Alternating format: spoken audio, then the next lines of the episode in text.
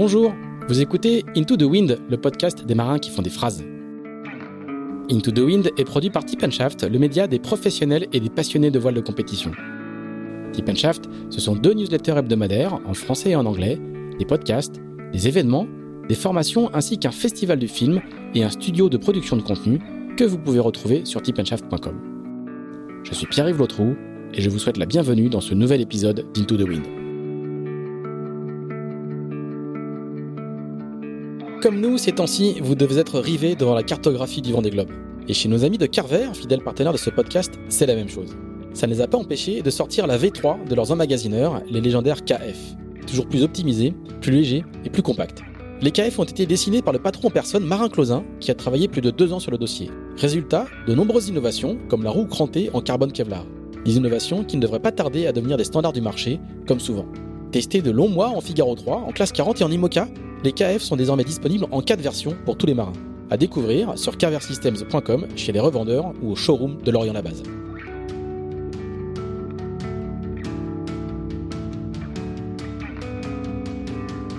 Bonjour Jean-Pierre Dick.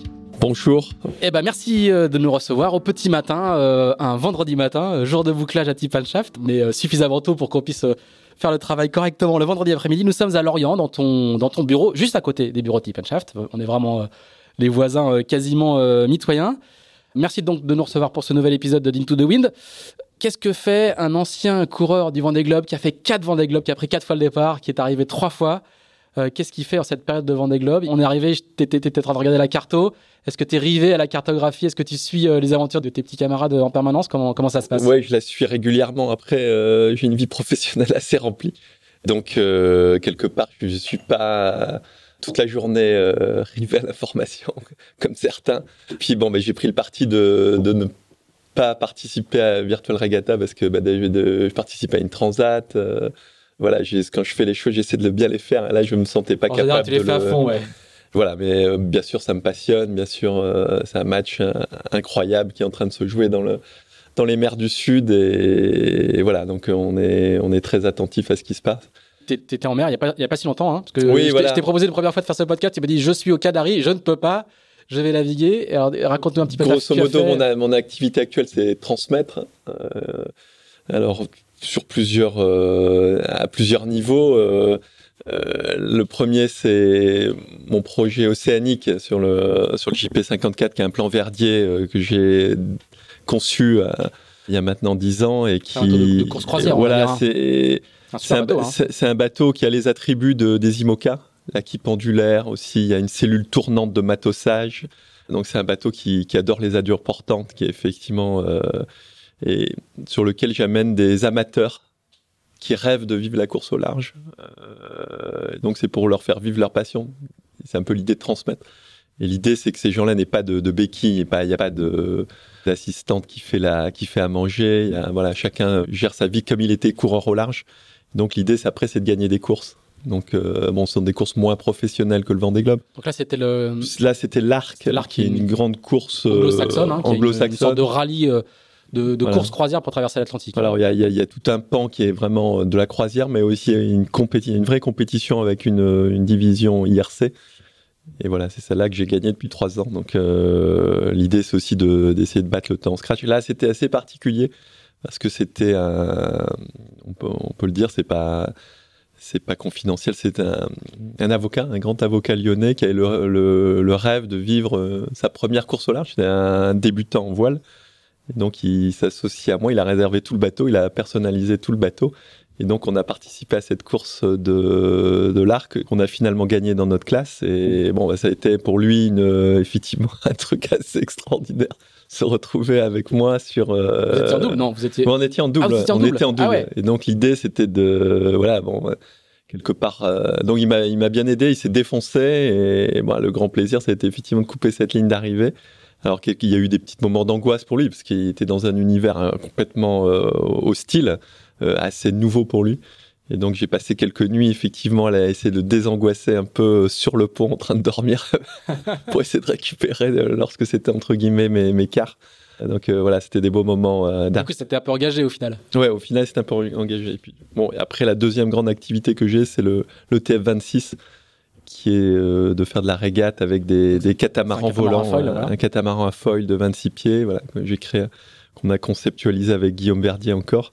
Et l'idée, c'est de de vivre le, le thrill du, vol en régate, ce qui est pas il y a eu d'autres projets euh, de ce style, les Flying Phantom, les GC32, mais là, je trouvais que c'était la bonne taille de bateau à 3. Et donc, euh, c'est un challenge aussi de monter cette série. Ouais. on, a construit 12 bateaux. Voilà, c'est ça. On les voit souvent sur le parking en bas, en bas de, en, bas de il, y a combien, de bateaux qui courent aujourd'hui? Il y a eu 12 bateaux qui ont été construits. On, est, on a fait des régates à 7, 6, 7. Et donc là, on va annoncer le, le calendrier 2021. Euh, avec un très très beau vainqueur l'an dernier, Billy Besson. J'ai l'honneur de, terminer second avec mon équipage.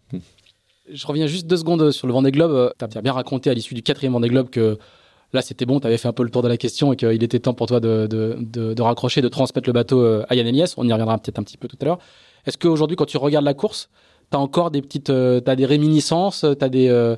parce que tu as consacré plus de 15 ans de ta vie. Bien hein, sûr j'ai toujours une euh, cette course, il y a toujours une petite euh, cicatrice euh, sportive. Autant j'ai vécu des grandes aventures, mais bon, mon objectif c'était le podium. par deux fois, j'ai vraiment échoué au pied puisque je fais quatrième deux fois. bon, là, c'était en 2012-2013 où finalement ça a été la perte de l'acquis, euh, cette place de quatrième alors que la troisième place m'était m'était juste euh, offerte. Euh, donc ça c'était un moment sportivement difficile, même si médiatiquement j'y ai plutôt gagné. Fini sans qui, hein Voilà. Et puis bon, le, le, le, dernier Vendée, c'est aussi une petite cicatrice pour moi à réaliser parce que bon bah effectivement il y a eu ce démarrage et je me suis complètement collé sous les îles de Madère. J'ai pas la bonne voile, euh, bah, j'ai pas pris de spinnaker pour me pour me permettre de me sortir de ça. Et puis là, j'ai pris, euh, les premiers sont partis dans l'océan Indien avec une dépression, ils m'ont collé plus de 2000 milles. Donc euh, bon, j'ai mis euh, toute la course pour essayer de revenir. Finalement quatrième, c'est pas mal, mais bon. Voilà, le podium, c'était c'était mon objectif. Mais, mais quand tu les vois naviguer aujourd'hui, t'as pas de regret, t'as pas de regret, t'as pas, pas d'envie d'y retourner. C'est ce que c'est ce que je dis souvent, c'est la cerise sur le gâteau pour moi. Oui, j'ai envie d'y retourner. Clairement, la course au large, c'est ma vie, évidemment. Après, c'est pas tellement le, la course, qui est vraiment le, le, débouché, mais c'est tout ce qui. C'est l'énergie qu'il faut mettre avant dans le projet. Tout, ce qui est en, en, amont, euh, sa vie personnelle, euh, voilà, le fait d'être euh, dans son dans sa bulle et de devoir penser qu'à ça matin, midi et soir. Ouais, c'est plus ça. Bon, après, voilà, est-ce qu'on est, est-ce que je suis capable de le vivre différemment À moitié. C'est pas sûr. À moitié, un peu à la. Bon, Jean Le Cam c'est extraordinaire ce qu'il fait. On, voit, et c'est tout de même des. Mais il faut voir ce qu'il y a. Lisez les articles sur Jean Le Cam, sa vie personnelle, euh, son application avec euh, sa femme qui a, qui, a, laissé son restaurant. Enfin, donc c'est juste euh, hors norme. Son parcours est hors norme. Faut pas, faut pas considérer que c'est quelque chose de, two finger in the nose et que, que, ça va le faire facile quoi. Et que tout le monde peut faire. Et que tout le monde peut faire. C'est donc c'est, on a, j'ai la chance hein, quelque part de, de faire partie des peut-être des, des quatre ou cinq marins qui ont, l'ont fait quatre fois, qui l'ont fini trois fois. Euh, voilà, c'est déjà énorme. Bah, tout à fait. Mais cinq fois, c'est un bel objectif. Faudra que je, je, médite ça un petit peu. Je voulais pas, excuse-moi, je voulais pas remettre une pièce dans la machine. Hein. c'est pas ce qui sera. Désolé. Alors, à propos de pièces dans la machine, on va, on va faire notre, notre flashback euh, habituel. Et on va repartir avec toi euh, dans les années 60, parce que tu es né en 1965, tu as 55 ans aujourd'hui, depuis, le, depuis octobre. On va aller euh, un petit peu comme euh, avec Sébastien Josse, on va, on, on, va, on va repartir à Nice, qui est une ville de marins. Hein. maintenant, on, le sait, on, le sait, il y a quand même, vous êtes quand même plusieurs à, avoir embrassé la course depuis, depuis Nice. Mais ce qui va être très intéressant avec toi, c'est que ton parcours est quand même atypique et, et, et, très différent. Et on va, on va voir avec toi comment, le, comment la, la passion dévorante de la mer prend le dessus sur, sur, des, sur des chemins tout tracés à la base de, de cette histoire, il y a, je pense qu'on peut en parler tout de suite, il y a, il y a un papa, il y a un père euh, qui prend beaucoup de place et qui va, qui va guider tes pas.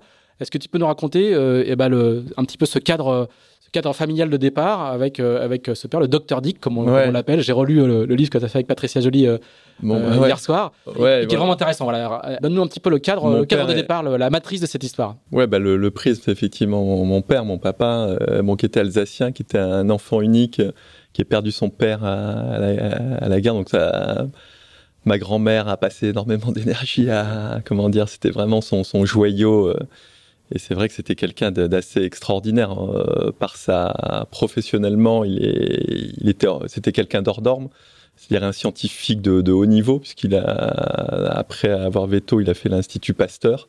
C'est donc un homme de, de science, mais aussi un businessman euh, extrêmement euh, compétent, puisque d'une créativité euh, énorme. Il a, il a, créé énormément d'entreprises. Il a, voilà, bon, son joyau, c'était effectivement Virbac, qui veut dire virus et bactéries. Euh, ah, voilà, virologie, bactériologie. Une entreprise dédiée à la santé animale. Euh, se sont passés de, de veto. Mais aussi, il avait le, comment dire, le, donc une vie professionnelle très très riche. Il avait aussi euh, d'autres sociétés plus dans le dans le milieu humain, parce que son grand rêve c'était de trouver un blockbuster. Euh, un médicament. Euh, médicament euh, blockbuster en humaine. Bon, ce qu'il n'a jamais réussi à faire, parce que malheureusement, il nous a quittés à 55 ans, assez, assez jeune, mais c'était. Et donc, voilà, une, une, flamme, une force vive de travail extrêmement forte. Donc, on le voyait à la maison très peu, finalement, puisqu'il partait à 7 h du matin, revenait à 9 h du soir. Mais, et c'était la parenthèse finalement qui m'a offerte, c'était le, je le voyais dans le cadre du loisir qui, voilà, qui s'était imaginé, parce qu'il était alsacien, donc pas, pas vraiment marin. Il a appris avec Mark Linsky en Méditerranée. Euh, il a passé une semaine euh, qui m'a inspiré d'ailleurs dans, le, dans la création de l'activité JP54, puisqu'il a dit qu'il n'était jamais autant marré de sa vie alors que c'était sur des bateaux pourris en aluminium complètement déglingués. Donc euh, voilà, il a, pris le parti de, d'acheter un, petit bateau, de partir en croisière avec sa, sa famille. Par un Hobbycat quand même. Hein. Ouais, il a, il a eu un Hobbycat. D'ailleurs, j'ai encore le souvenir de voir ma mère euh, qui avait lassé. Ils avaient chaviré avec le Hobbycat à Porto Vecchio et ma mère avait nagé jusqu'à la plage. Et je me suis, elle avait laissé, laissé le bateau, ce qui est une erreur, euh, effectivement, qui m'a marqué. Elle est arrivée complètement crevée sur la plage alors que mon père essayait de le redresser. Enfin bon, c'était, c'était des moments assez, assez forts. Et donc voilà, la grande révélation de ma vie finalement, ça a été à, 10 ans, euh, lorsque je rentrais en sixième, mon père me dit euh, viens avec moi, on va, on va amener le bateau pour la croisière cet été. Et je suis parti avec mon papa. Donc, que je voyais pas beaucoup finalement. alors il y avait un, il y avait un de ses collaborateurs et il avait amené, donc on était trois. Vous êtes quatre, vous êtes quatre frères et sœurs. Hein ouais, on est quatre frères et sœurs. Et donc voilà, je me suis retrouvé donc vivre cette première nuit en mer, ma première nuit en mer J'en ai fait quelques-unes ensuite. ensuite. Et au petit matin, effectivement, j'ai eu cette révélation incroyable de, bah déjà de la beauté de, ce, de, ce, de cette activité. Euh, il, y avait le côté technique du bateau qui, je crois, déjà m'intéressait, mais le, voilà, le côté voyage. On a accosté à Calvi. Alors, effectivement, c'est vraiment féerique, le, la pointe de la Révélata, euh, qui, qui, a un nom prédestiné. Et puis le voilà, le Mont Cinto derrière, les, petites collines, euh, la, citadelle de Calvi, tout ça, ça reste gravé dans, mon esprit. Et surtout aussi, ben voilà, quand on arrive, on voit des, des Corses. Pas pareil que les Niçois. Ils ont un certain, un certain langage. Donc j'ai compris que c'était, quelque chose qui, voilà, qui pourrait me faire voyager découvrir plein de choses et ça, m'a ouvert les tu sais identifier, ça m'a ouvert l'esprit tu sais identifier ce, jour-là il y, y a un vrai déclic tu, tu, tu sais identifier ouais, c'est, le moment pour toi où tout bascule pourtant ça, ça, fait euh, ça fait euh, ça fait 45 euh, ans 45 ans et j'ai encore en vision ce petit matin bon c'est rare d'avoir des, des, visions si lointaines mais ça c'est resté gravé pour moi cette vision je sais pas et c'est vrai que tout, tout quelque part tout a découlé après c'était comme une évidence que cette passion euh, serait là, resterait. Et aujourd'hui, euh, ce qui est incroyable, c'est que cette passion, elle est toujours aussi pure, aussi, aussi limpide, quoi. Hein. Cette vision, elle, est toujours, euh, toujours présente, quoi. Hein. Elle me fait, elle, me fait avancer. Donc après, bah, effectivement, a découlé beaucoup de choses, ces croisières familiales, les premières compétitions, puisque avec mon père, on a voilà, bah, il a senti qu'il tenait quelque chose, je pense, en, en me voyant. Euh, et, donc, on a commencé effectivement à faire de la compétition au niveau régional. On a eu un, on a eu un, bateau qui été important pour moi, qui était un Swan 39, qui était un, un plan Renault euh, inspiré de Imp. Bon, c'était une version croisière. Mais voilà, c'est là où bon, bah, j'ai commencé à faire mes premières armes. On a fait nos premières courses, peut-être nos premières. Euh, nos premières victoires. Euh, voilà. Et c'est juste toi ou c'est tous les enfants de, de, la famille? Non, c'est ce virus, cette inoculation, puisque maintenant on est un peu dedans. C'est tout de même principalement moi. Après, mes frères et sœurs sont intéressés. Ils accompagnaient, mais, mais le, j'ai deux la, passion s'est emparée. Et, mon frère, ce, la passion, c'est vraiment, c'est moi qui, qui, qui tiré cette passion de, de, la, de la mer. Bon, après, elle n'a pas été tirée que par mon père, parce que j'ai la chance d'avoir une grand-mère bretonne à Carantec. Et donc, j'ai vraiment fait. il y a eu les deux pôles, le pôle un peu croisière gros bateau, qui était plus euh, par mon père, et puis après le, pôle dériveur, euh, là c'était plus euh, donc à Carantec. la baie des Anges et la baie de Morlaix, quoi. Ouais, tous les mois de tous les mois de juillet, on passait du temps, donc optimiste, vaurien, caravelle, et cette ambiance extraordinaire qui est à Carantec. Hein, les Bayou, les les, le Cléache, bon, sont passés par cette école qui est, qui une, belle, qui est une belle école. Et puis vraiment, c'est le, c'est le paradis un peu du dériveur là-bas. Pas forcément du, croiseur, parce qu'il y a tellement de cailloux que personne ne les connaît, euh, vu, les, vu le nombre de, de hauteurs de marée qu'il y a. Mais voilà, donc c'est un peu ce deux, ces deux, deux, pôles qui ont vraiment, euh, là, en, tant qu'adolescent, euh, guidé, le, guidé ma passion. Et, puis... et, donc quand, quand, tu as cet âge-là, tu, tu, tu, te vois, cette passion, elle est projetable dans une carrière professionnelle, elle est est, tu te dis, pas à ce moment-là, non, pas, pas à ce moment-là. Je crois qu'on était dans un cadre familial de travail, euh, voilà, euh, un peu classique. Je sais pas tellement ce que je voulais faire au niveau professionnel. Oui, euh, c'était plus. je me souviens avoir dit à mon père, j'aimerais bien peut-être être ingénieur. Et lui, sa réplique m'a dit, bon bah tu, tu fais polytechnique.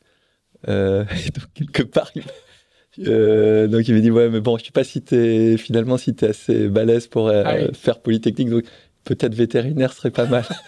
Donc, quelque je savais que ça lui ferait plaisir que je sois veto parce qu'il l'était. Et puis, bon, il y avait effectivement cette entreprise familiale euh, qui était là, euh, qui, commençait à grossir. Euh, voilà, donc c'était un peu effectivement la voie facile de, de partir vers des études classiques. Je crois que Terminal C. Tu avais quand même évoqué le fait d'être architecte naval quand même. Tu voilà, disais, ah, je ferais bien. Moi, j'ai dit ça, bon, ben voilà, mais effectivement, c'était des bribes, mais c'était un peu, il y avait un peu le rouleau compresseur familial qui était là, qui m'a, qui redirigeait doucement les, les choses. C'est gentil tes trucs là, mais bon, euh, il va falloir passer aux choses sérieuses. Ouais, donc bon, euh, c'est ça. Mais bon, par contre, euh, effectivement, il n'y a pas eu de restriction sur ma, sur le fait que je vive ma passion. J'ai pas, j'ai pas le souvenir d'être allé à beaucoup de boom à Nice avec les étudiants. Par contre, c'est sûr que j'ai fait toutes les sorties possibles et imaginables, le samedi, les dimanches, les vacances quand je pouvais. Et un facteur qui a été structurant pour moi, c'était les, les grandes croisières qu'on a faites, puisque bon, effectivement, on a eu des bateaux un peu plus, un peu plus gros, Centurion 47, euh, après le, le Swan 39. Et donc les, croisières euh, qu'on a faites en Turquie, en Grèce, euh, voilà, je convoyais le bateau. et c'était mes premières expériences de skipper en fait avec mes amis. Euh, voilà, et ensuite ta famille, ta famille te rejoignait pour les vacances et tu renvoyais dans l'autre sens. me rejoignait pour les vacances. Et ça a été, j'avais, j'avais 18 ans. Hein, euh, j'ai skippé le, la première fois le, bateau de, de, mon papa parce qu'il avait une rage dedans. J'avais 17 ans. Donc, quelque part, j'ai effectivement cette, comment dire, ce côté, ça fait partie quasiment de mes gènes. Quoi, la, navigation, le, le fait de, de voilà, c'était ma passion, mais j'ai aussi pu la, vraiment la pratiquer de façon vraiment réelle. Quoi, hein, et c'est que la course ou c'est la course et la croisière? Non, c'est les, deux. C'est les deux. c'est les deux. Il y, a, le côté voyage, euh, croisière, et puis il y a eu effectivement la course assez vite. Et l'élément clé euh, de cette course a été euh, un truc un peu, un peu de fou qui m'est arrivé alors que on avait tous les deux la passion de la course avec mon père, mais bon, on l'a pratiqué de façon régionale comme je l'ai expliqué. Et là, on a eu ce grand rêve un peu commun, c'est vrai. On regardait un peu les protos, euh, les bateaux qui, qui, commençaient à faire de la course au large, les bateaux de l'Amiral's Cup en gros, les one-toners, les two-toners, euh, c'était la, la JOR à l'époque. Et mon père, euh, alors que je venais d'intégrer finalement l'école vétérinaire, je ne sais pas si c'était un cadeau, je ne sais pas comment l'exprimer, une façon de me rendre plus mature on a acheté, enfin, lui surtout, a acheté un, un, one toner qui était le, one toner Jade, qui venait de gagner la one ton cup à, à Poole et, venait de gagner aussi le, le, Sorc aux États-Unis. Il avait fait dans les premiers euh, avec l'équipe d'Angleterre. Donc en 1986, j'avais 21 ans. J'étais un peu euh, propulsé dans un rêve euh, assez inouï qui était de, de commencer à faire de, des courses à haut niveau à la fois en régate, mais aussi en course large, puisque on s'est inscrit à la D87 à la course de l'Amirals Cup. Mon premier fait d'armes quelque part avec euh, avec l'équipe que j'ai que j'ai créée moi à cette époque-là, c'était de remporter les, sélections à, à l'Amirals Cup en, en 87 et c'était des sélections ça a été les sélections les plus euh, comment dire disputées puisqu'il y avait 12 bateaux il y avait et puis il y avait vraiment tout le gratin de la course au large française avec les Ouais, les, là, les Corum, les Xirius, voilà, euh, Bruno c'était un- une sorte de championnat du monde de course au large en équipage. hein. Ouais, ouais. Euh, mais du coup, là, tu as 22, t'as 22 ans. Hein, euh, J'avais- ouais, Une petite vingtaine d'années. Hein. Ouais, 22 ans. Euh, ouais. Et tu es déjà euh, chef d'équipe, en fait. Voilà, ouais. Finalement, c'était un peu son, son but, je pense. euh, après, Lui, il était s'est jamais vraiment euh, exprimé là-dessus, mais c'était vraiment me, me donner un projet euh, pour, pour m'affirmer. J'étais, j'étais un, adolescent assez timide, un jeune. euh, J'étais pas assez réservé, finalement assez euh, introverti. Donc ce projet m'a permis bah, d'aller vers les gens, de recruter entre guillemets. Bon, à l'époque, il n'y avait pas d'équipiers professionnels, hein, c'est-à-dire que les gens euh, étaient dans ce milieu-là, mais bon, l'attractivité du projet, le fait que le projet existe, suffisait à ce qu'il s'inscrive finalement. Je jamais payé, on a, on payait pas les, les gens. Et donc, euh, bah, j'ai recruté une super équipe qui a été vraiment mon socle dans mes années Voilà. plus professionnelles, puisque bah, il y avait le skipper, c'était Laurent Delage, qui, est- qui faisait les, les Jeux Olympiques en, dériveur à ce moment-là. Il y avait Richard Sautieux, il y avait euh, un petit jeune qui, qui la famille d'Estromo aussi. C'est là où j'ai connu Sébastien, Hugues, qui naviguait avec nous, Nicolas Bivin, avec lequel je vais gagner une Transat Jacques Vabre euh, beaucoup d'années après. Christian Roman, ma- ma- qui nous a quittés ma- malheureusement. Et puis bon, d'autres euh, d'autres personnes. C'est vraiment la première fois que je suis rentré dans ce milieu de la, cour- de la course à la voile. Quoi, hein, et et j'y ai créé un peu mon carnet d'adresses euh, futur. Tout en, tout en étant étudiant à Maison Voilà, Alfort. tout en étant bon. Alors là, pour, pour le coup, euh, les études ont été un peu entre parenthèses la, la première année, parce que bon, bah, ce rêve éveillé que j'étais en train de vivre, c'était difficile de Il y avait de la concurrence. euh, d'apprendre des les. études. Si, bah, j'apprenais un peu les races de d'ovins euh, sur les côtes anglaises quand je naviguais. Ça, c'est peut-être la Dorset ou là, mais bon, néanmoins, quand je retournais à Alfort, hein, j'ai vécu des moments un peu difficiles où il fallait apprendre tous les cours en une nuit. euh, et donc, bon, les résultats euh, n'ont pas vraiment suivi. Je vois que la première année, tu l'as Ouais. au rattrapage. hein, t'as- Ouais, j'ai tout fait au rattrapage Ouais. en septembre, puis la deuxième année, j'ai redoublé parce que là, j'étais allé un peu trop loin dans le. Donc, les deux premières années, effectivement, je les ai vécues un peu entre parenthèses. Bon, j'ai- redoublé la, la deuxième année, ce qui n'était pas un, un drame absolu. Mais puis les deux dernières, a- les deux années là, pour le coup, j'ai travaillé un peu plus sérieusement. J'ai- j'ai eu- j'ai- Je suis rentré un peu dans le rang les, le troisième et quatrième année. Mais bon, j'ai vécu un rêve incroyable de, de ce premier projet Amirals Cup. Bon, on termine septième avec l'équipe de France, euh, cinquième sur le Fastnet, qui était un bon résultat. C'était Qui, vraiment qui un- était intégré. À l'époque, le Fastnet, c'était Ouais, l'épreuve de course au large à- de l'Admirals Cup.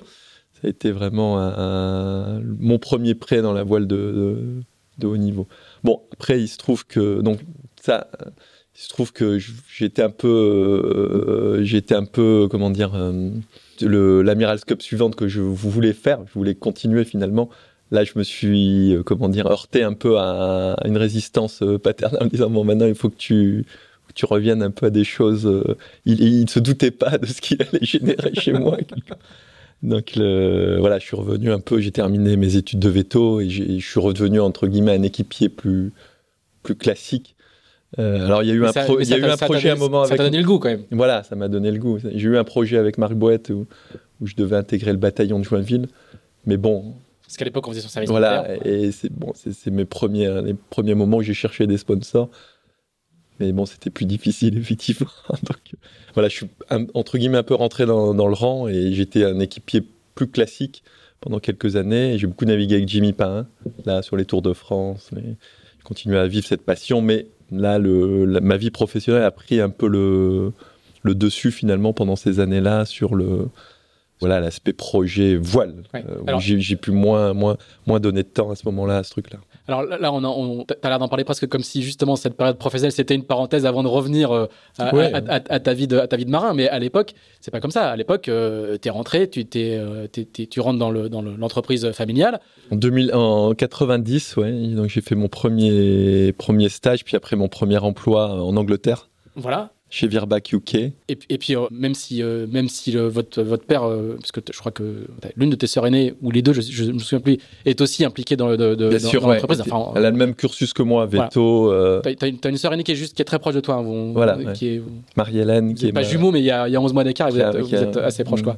Et, euh, mais mais le, le- le projet paternel, il est que, vous, que, que de vous intégrer dans l'entreprise et que de, de, de, de vous la transmettre. C'est pas, c'est pas écrit tel quel, mais c'est c'est les, cho- ouais, les choses n'étaient pas forcément dites de façon euh, claire, euh, comme, mais bon, c'est- on, Mais c'est le programme. on sentait, c'était le programme. Tacitement, c'est le programme. voilà, effectivement, pour ma sœur qui, est, qui avait déjà intégré une autre entreprise Et, de- et qui a fait veto aussi. hein. qui a fait veto, qui commençait, voilà, qui, qui a travaillé en, en- plus dans une entreprise phar- pharmaceutique humaine, mais bon, qui, a pas, qui était, qui était, euh, qui appartenait à mon papa. Et puis moi, effectivement, par euh, mon VSN, mon, mon service militaire qui à l'époque était obligatoire, bah, je l'ai fait en, en Angleterre. Voilà, on pouvait le faire dans des entreprises. euh, Voilà, oui, effectivement. Le, et puis bon, mon implication dans l'école vétérinaire, je, je- voilà, j'ai fait les études vétérinaires, mais quelque part, l'idée c'était de travailler effectivement dans l'entreprise familiale. Euh, j'avais pas la, j'avais déjà une passion très très forte, là, même si euh, j'adore les animaux, c'était pas ma passion euh, au même niveau que j'avais sur le bateau. Quoi. Voilà. Et ce, ce conflit intérieur, quoi, il est, il est, il est, à cette époque, il existe déjà? Bah, Je dis conflit intérieur, c'est mes mots, hein, c'est pas toi qui le dis, mais c'est. C'était pas, pas vécu comme une prof, Oui, il existe déjà quelque part, puisque euh, voilà, j'ai eu quelques velléités de, euh, voilà, de, de bâtir quelques projets. J'ai parlé de, de refaire l'Amiral's Cup. J'ai eu aussi un projet de Figaro. J'ai cherché des sous. D'ailleurs, j'avais rencontré Nicolas Sarkozy à, à Neuilly. J'essayais de chercher. déjà, ma, vie a été faite même de chercher des sponsors. Donc j'avais une, une amie qui était euh, de Neuilly. Je me suis dit tiens peut-être euh, il a l'air ce, ce- cet homme politique a l'air assez simple, assez entrepreneur. Et donc j'ai eu un, j'ai eu une interview alors que j'avais quoi j'avais euh, 20 ans. euh, j'ai été reçu par Nicolas Sarkozy dans son bureau à Neuilly. Mais je- alors, il m'a parlé de il m'a parlé de Laurent Bourgnon qu'ils avaient sponsorisé avec euh, Bretigny-sur-Orge je crois. D'accord. à l'époque c'était Ah oui, dans le mini. 92 En mini, en mini. ouais. ouais. Il m'a parlé de ça et puis bon il a pas donné suite. Je sais pas, il a peut-être flairé un, un coup foireux. Donc oui, il y a eu quelques velléités, mais bon, après, je suis quelque part un peu rentré dans le rang et j'ai- dissocié finalement ma vie professionnelle de ma vie, euh, comment dire, euh, pas- de passion, Priv- euh, le, le bateau, ma, ma- vie Mm, privée. mm. Donc je me suis cantonné euh, à une pratique vacances, week-end, même si elle était assez forte. Je ne suis pas allé au- au-delà. J'ai essayé de. On verra après, euh, ça, ça s'est compliqué euh, dans- après la disparition de mon père, mais en tout cas, euh, dans ces années-là, j'ai fait une dichotomie assez stri- stricte, ce qui était, ce qui était bien, parce que c'est difficile. C'est ce qui est de- le cas de beaucoup de d'amateurs hein, qui doivent composer avec, Ouais. euh, avec, avec, avec ces devis-là. Et toi, est-ce que quand même en, en- en arrière-fond déjà, il y a... euh, moi, j'ai je, je, je pose la question, je connais la réponse, mais euh, il y a... Il y a il n'y a pas du tout de velléité de, de, de grandes courses en solitaire, il n'y a pas de, il y a pas Pas de rêve et d'absolu devant euh, des globes. On va voir pas que ça, forcément. ça vient non, plus ça, brutalement, c'est- euh, c'est venu un peu, c'est venu un peu après. Bon, j'ai encore en mémoire euh, néanmoins les grandes courses au large, euh, voilà, qu'on a vécues en France. j'ai deux, deux souvenirs. la- L'arrivée de Tabarly en 76, alors qu'on était en croisière familiale. on arrivait à Cavalère, on remontait une bouée, une nasse qu'on avait mise, et tout d'un coup, on apprend à la radio que, que Tabarly, qui était perdu dans les brumes, euh, est finalement arrivé à Newport. Ça, c'était un moment, ouais. C'est aussi un, un- un vieux souvenir, mais il est très précis. Puis le souvenir de la disparition d'Alain Collin, puisque ben, en, en tant que niçois, ben, j'écoutais la RMC, et RMC était partenaire de- d'Alain Collin. Ah, Il d'accord. suivait avec Jean-Louis Phil, que suivait en- Alain Collin, et le dernier enregistrement, je sais pas si vous vous souvenez, c'était un enregistrement entre euh, RMC et euh, Alain Collin, où euh, voilà, il dit qu'il va affronter le gros temps, et donc tous les auditeurs de RMC étaient, étaient comment dire, euh, Suspendu au. entre guillemets à, la, à cette, cette route du Rhum, à, à ce, ce destin d'Alain Collin. Donc j'ai j'ai vécu ça, et puis bien sûr l'arrivée avec Mike Birch, et je me revois euh, en tant que jeune, euh, jeune adolescent, les pieds en l'air, euh, en écoutant l'arrivée, ça me faisait rêver. Je l'ai écouté d'abord à la radio, j'ai vu les images à la télé, mais voilà, tout ça, ça reste gravé. Donc effectivement, c'était des grands moments pour moi, mais après, je m'imaginais pas. Ouais, c'était un peu loin, même malgré tout. ouais. Même géographiquement, c'était. euh, C'était loin géographiquement, c'était Sébastien Voilà. Josse, qui qu'on a reçu dans ce, dans ce podcast euh, il, y a, il y a un mois ou un mois et demi, raconte bien à quel point la distance géographique entre Nice et la Bretagne. Surtout à l'époque. Voilà, il est, il est, un peu plus jeune que toi, mais à, quel, à, quel, point ça semble loin et même, même en termes d'infos, pour lui, pour lui il, ne sait pas tout ce qui se passe. tout ce qui est en train d'émerger dans le bah, dans l'endroit où on est aujourd'hui. tout à fait. C'est une des raisons qui, qui me pousse aujourd'hui. Bah, là, je fais des interventions dans les écoles bah, pour expliquer le, effectivement, le, ça peut paraître très très loin pour les Niçois, le, ce, ce, monde-là, ce, ce, sport finalement. Et voilà, il, y a un certain nombre d'étapes à franchir, et la première, c'est une étape géographique, effectivement. Ce que disait Jean-Louis Phil, que quelquefois, pour les Bretons, euh, quelque part, le, le Sud, c'est un peu la, Grèce, la Grèce, on est des Grecs. Quoi. Donc ça me fait toujours assez rire. Bon, dans les faits, non, mais malgré tout, il y a, y, a, y a, une barrière, il y, a une, une vraie. Euh, et d'ailleurs, le, la première chose que je fais quand je deviens professionnel, c'est de venir ici écrire à Le Drian euh, et je dire je veux m'installer en Bretagne parce que bon, comme en F1, tout se passe euh, dans le sud de l'Angleterre. Là-bas, là, ici, c'est pareil, tout se passe en Bretagne. Il y a les fournisseurs qui sont là. Donc, imaginez faire un projet et c'était la première bonne décision lorsque. Alors, on va, on va venir après, mais avant, avant, il n'y a, y a, y a, pas de problème. Avant, il y a quand même, euh, il y a quand même, il y a un événement majeur qui est la, qui est la disparition de ton père. Oui. Qui, meurt subitement euh, en 92. Sur son bateau d'ailleurs. Sur son bateau en croisière. bon, à la fin de sa vie, il a eu un. À partir de 50 ans, il a nos, nos courses. Euh, toi, tu deviens, tu, tu, voilà, moi, deviens très, très impliqué, très engagé. Moi, je deviens plus engagé. Donc là, on a moins navigué. Souvent, la plupart du temps, on faisait nos, nos compétitions ensemble hein, lorsqu'on les faisait régionales.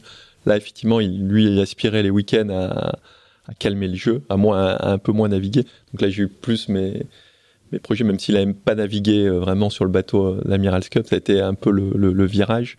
Euh, voilà, mais lui a, eu son, grand bateau de croisière finalement, qui était là pour le coup son bateau, c'était un Swan 651 qui s'appelait Tiama.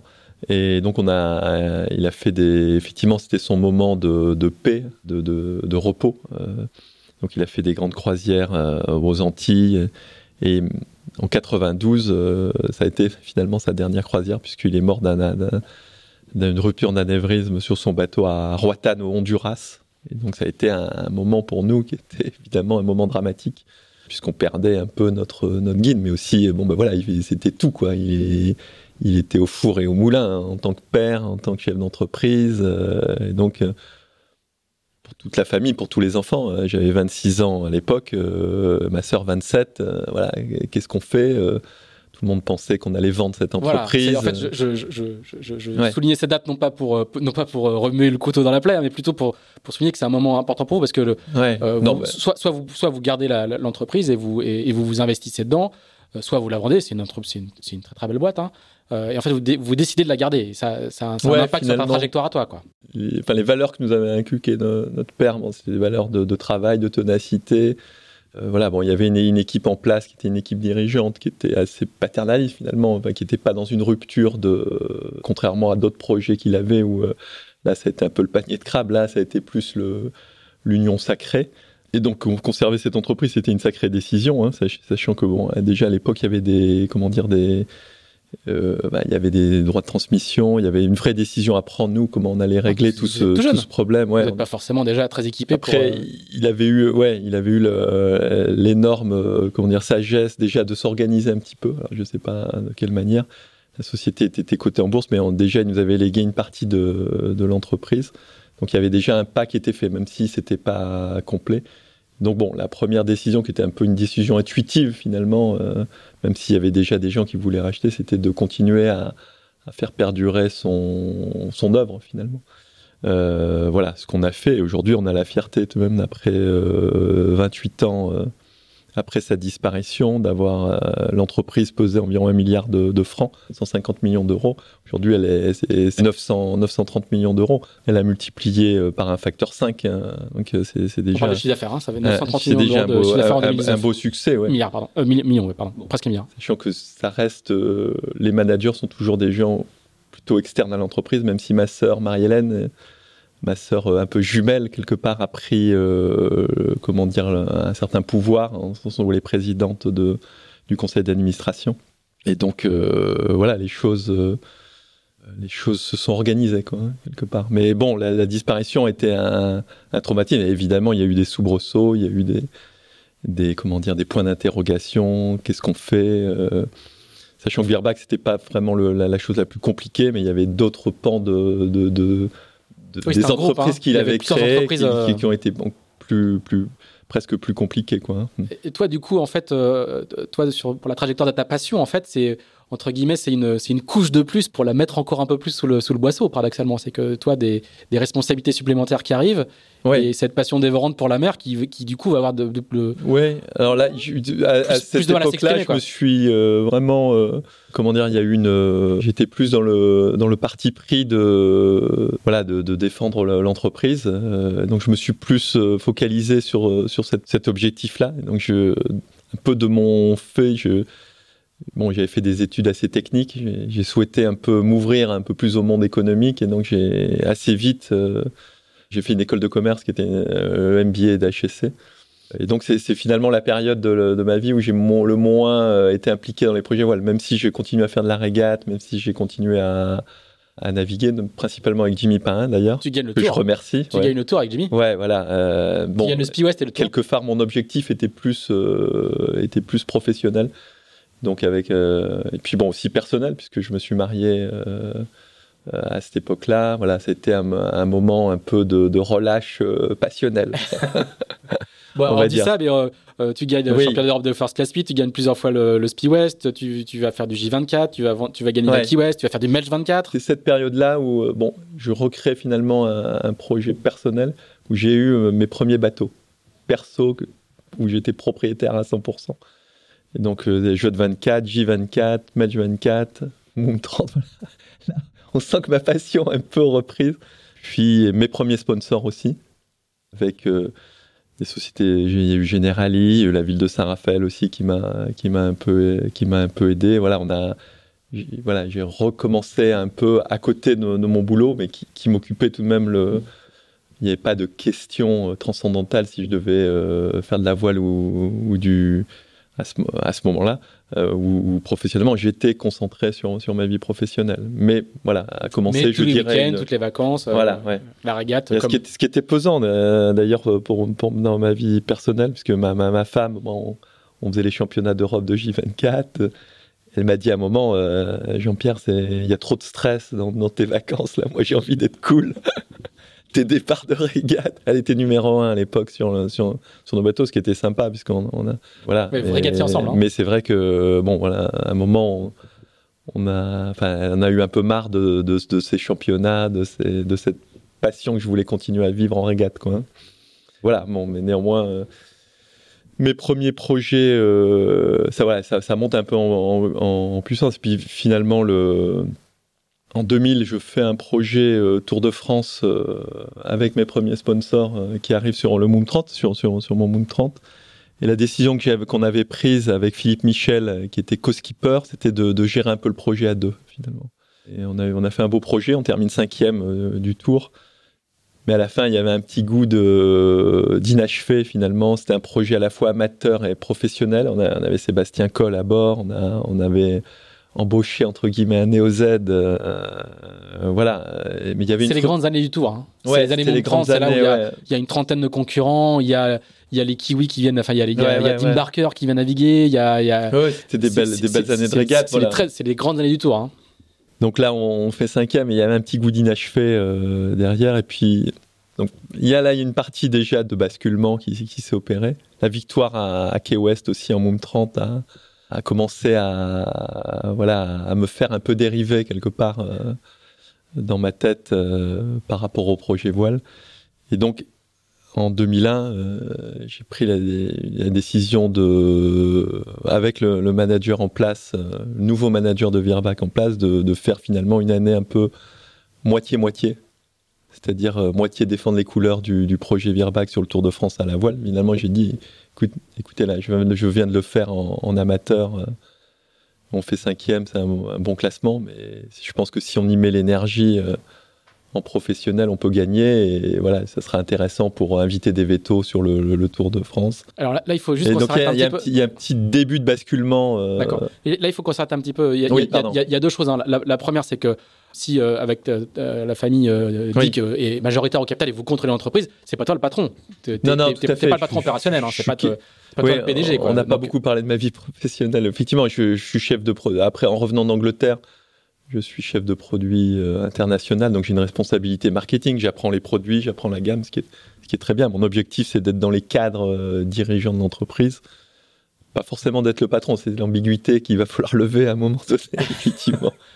Et donc, euh, bah, je suis. Donc, du coup, tu peux pas dire, tu, peux pas, tu peux pas laisser, pour, pour caricaturer, tu peux pas rentrer chez Virbac et dire, eh ben, écoutez, vous allez mettre un autocollant sur le bateau et vous allez me sponsoriser. Ça marche pas comme ça, quoi. Tout à fait. il, y a un patron, il y a un patron qui, même si tu es actionnaire, euh, et puis, au début, une feuille de route et, les, et, les, ses propres contraintes. Il était hors de question finalement de mettre le, business et le bateau. Alors comment tu arrives à le convaincre quand même de, oui, mettre finalement, un, un, c'est là où je suis arrivé à... Oui, bah, bah, c'était un peu la discussion que je...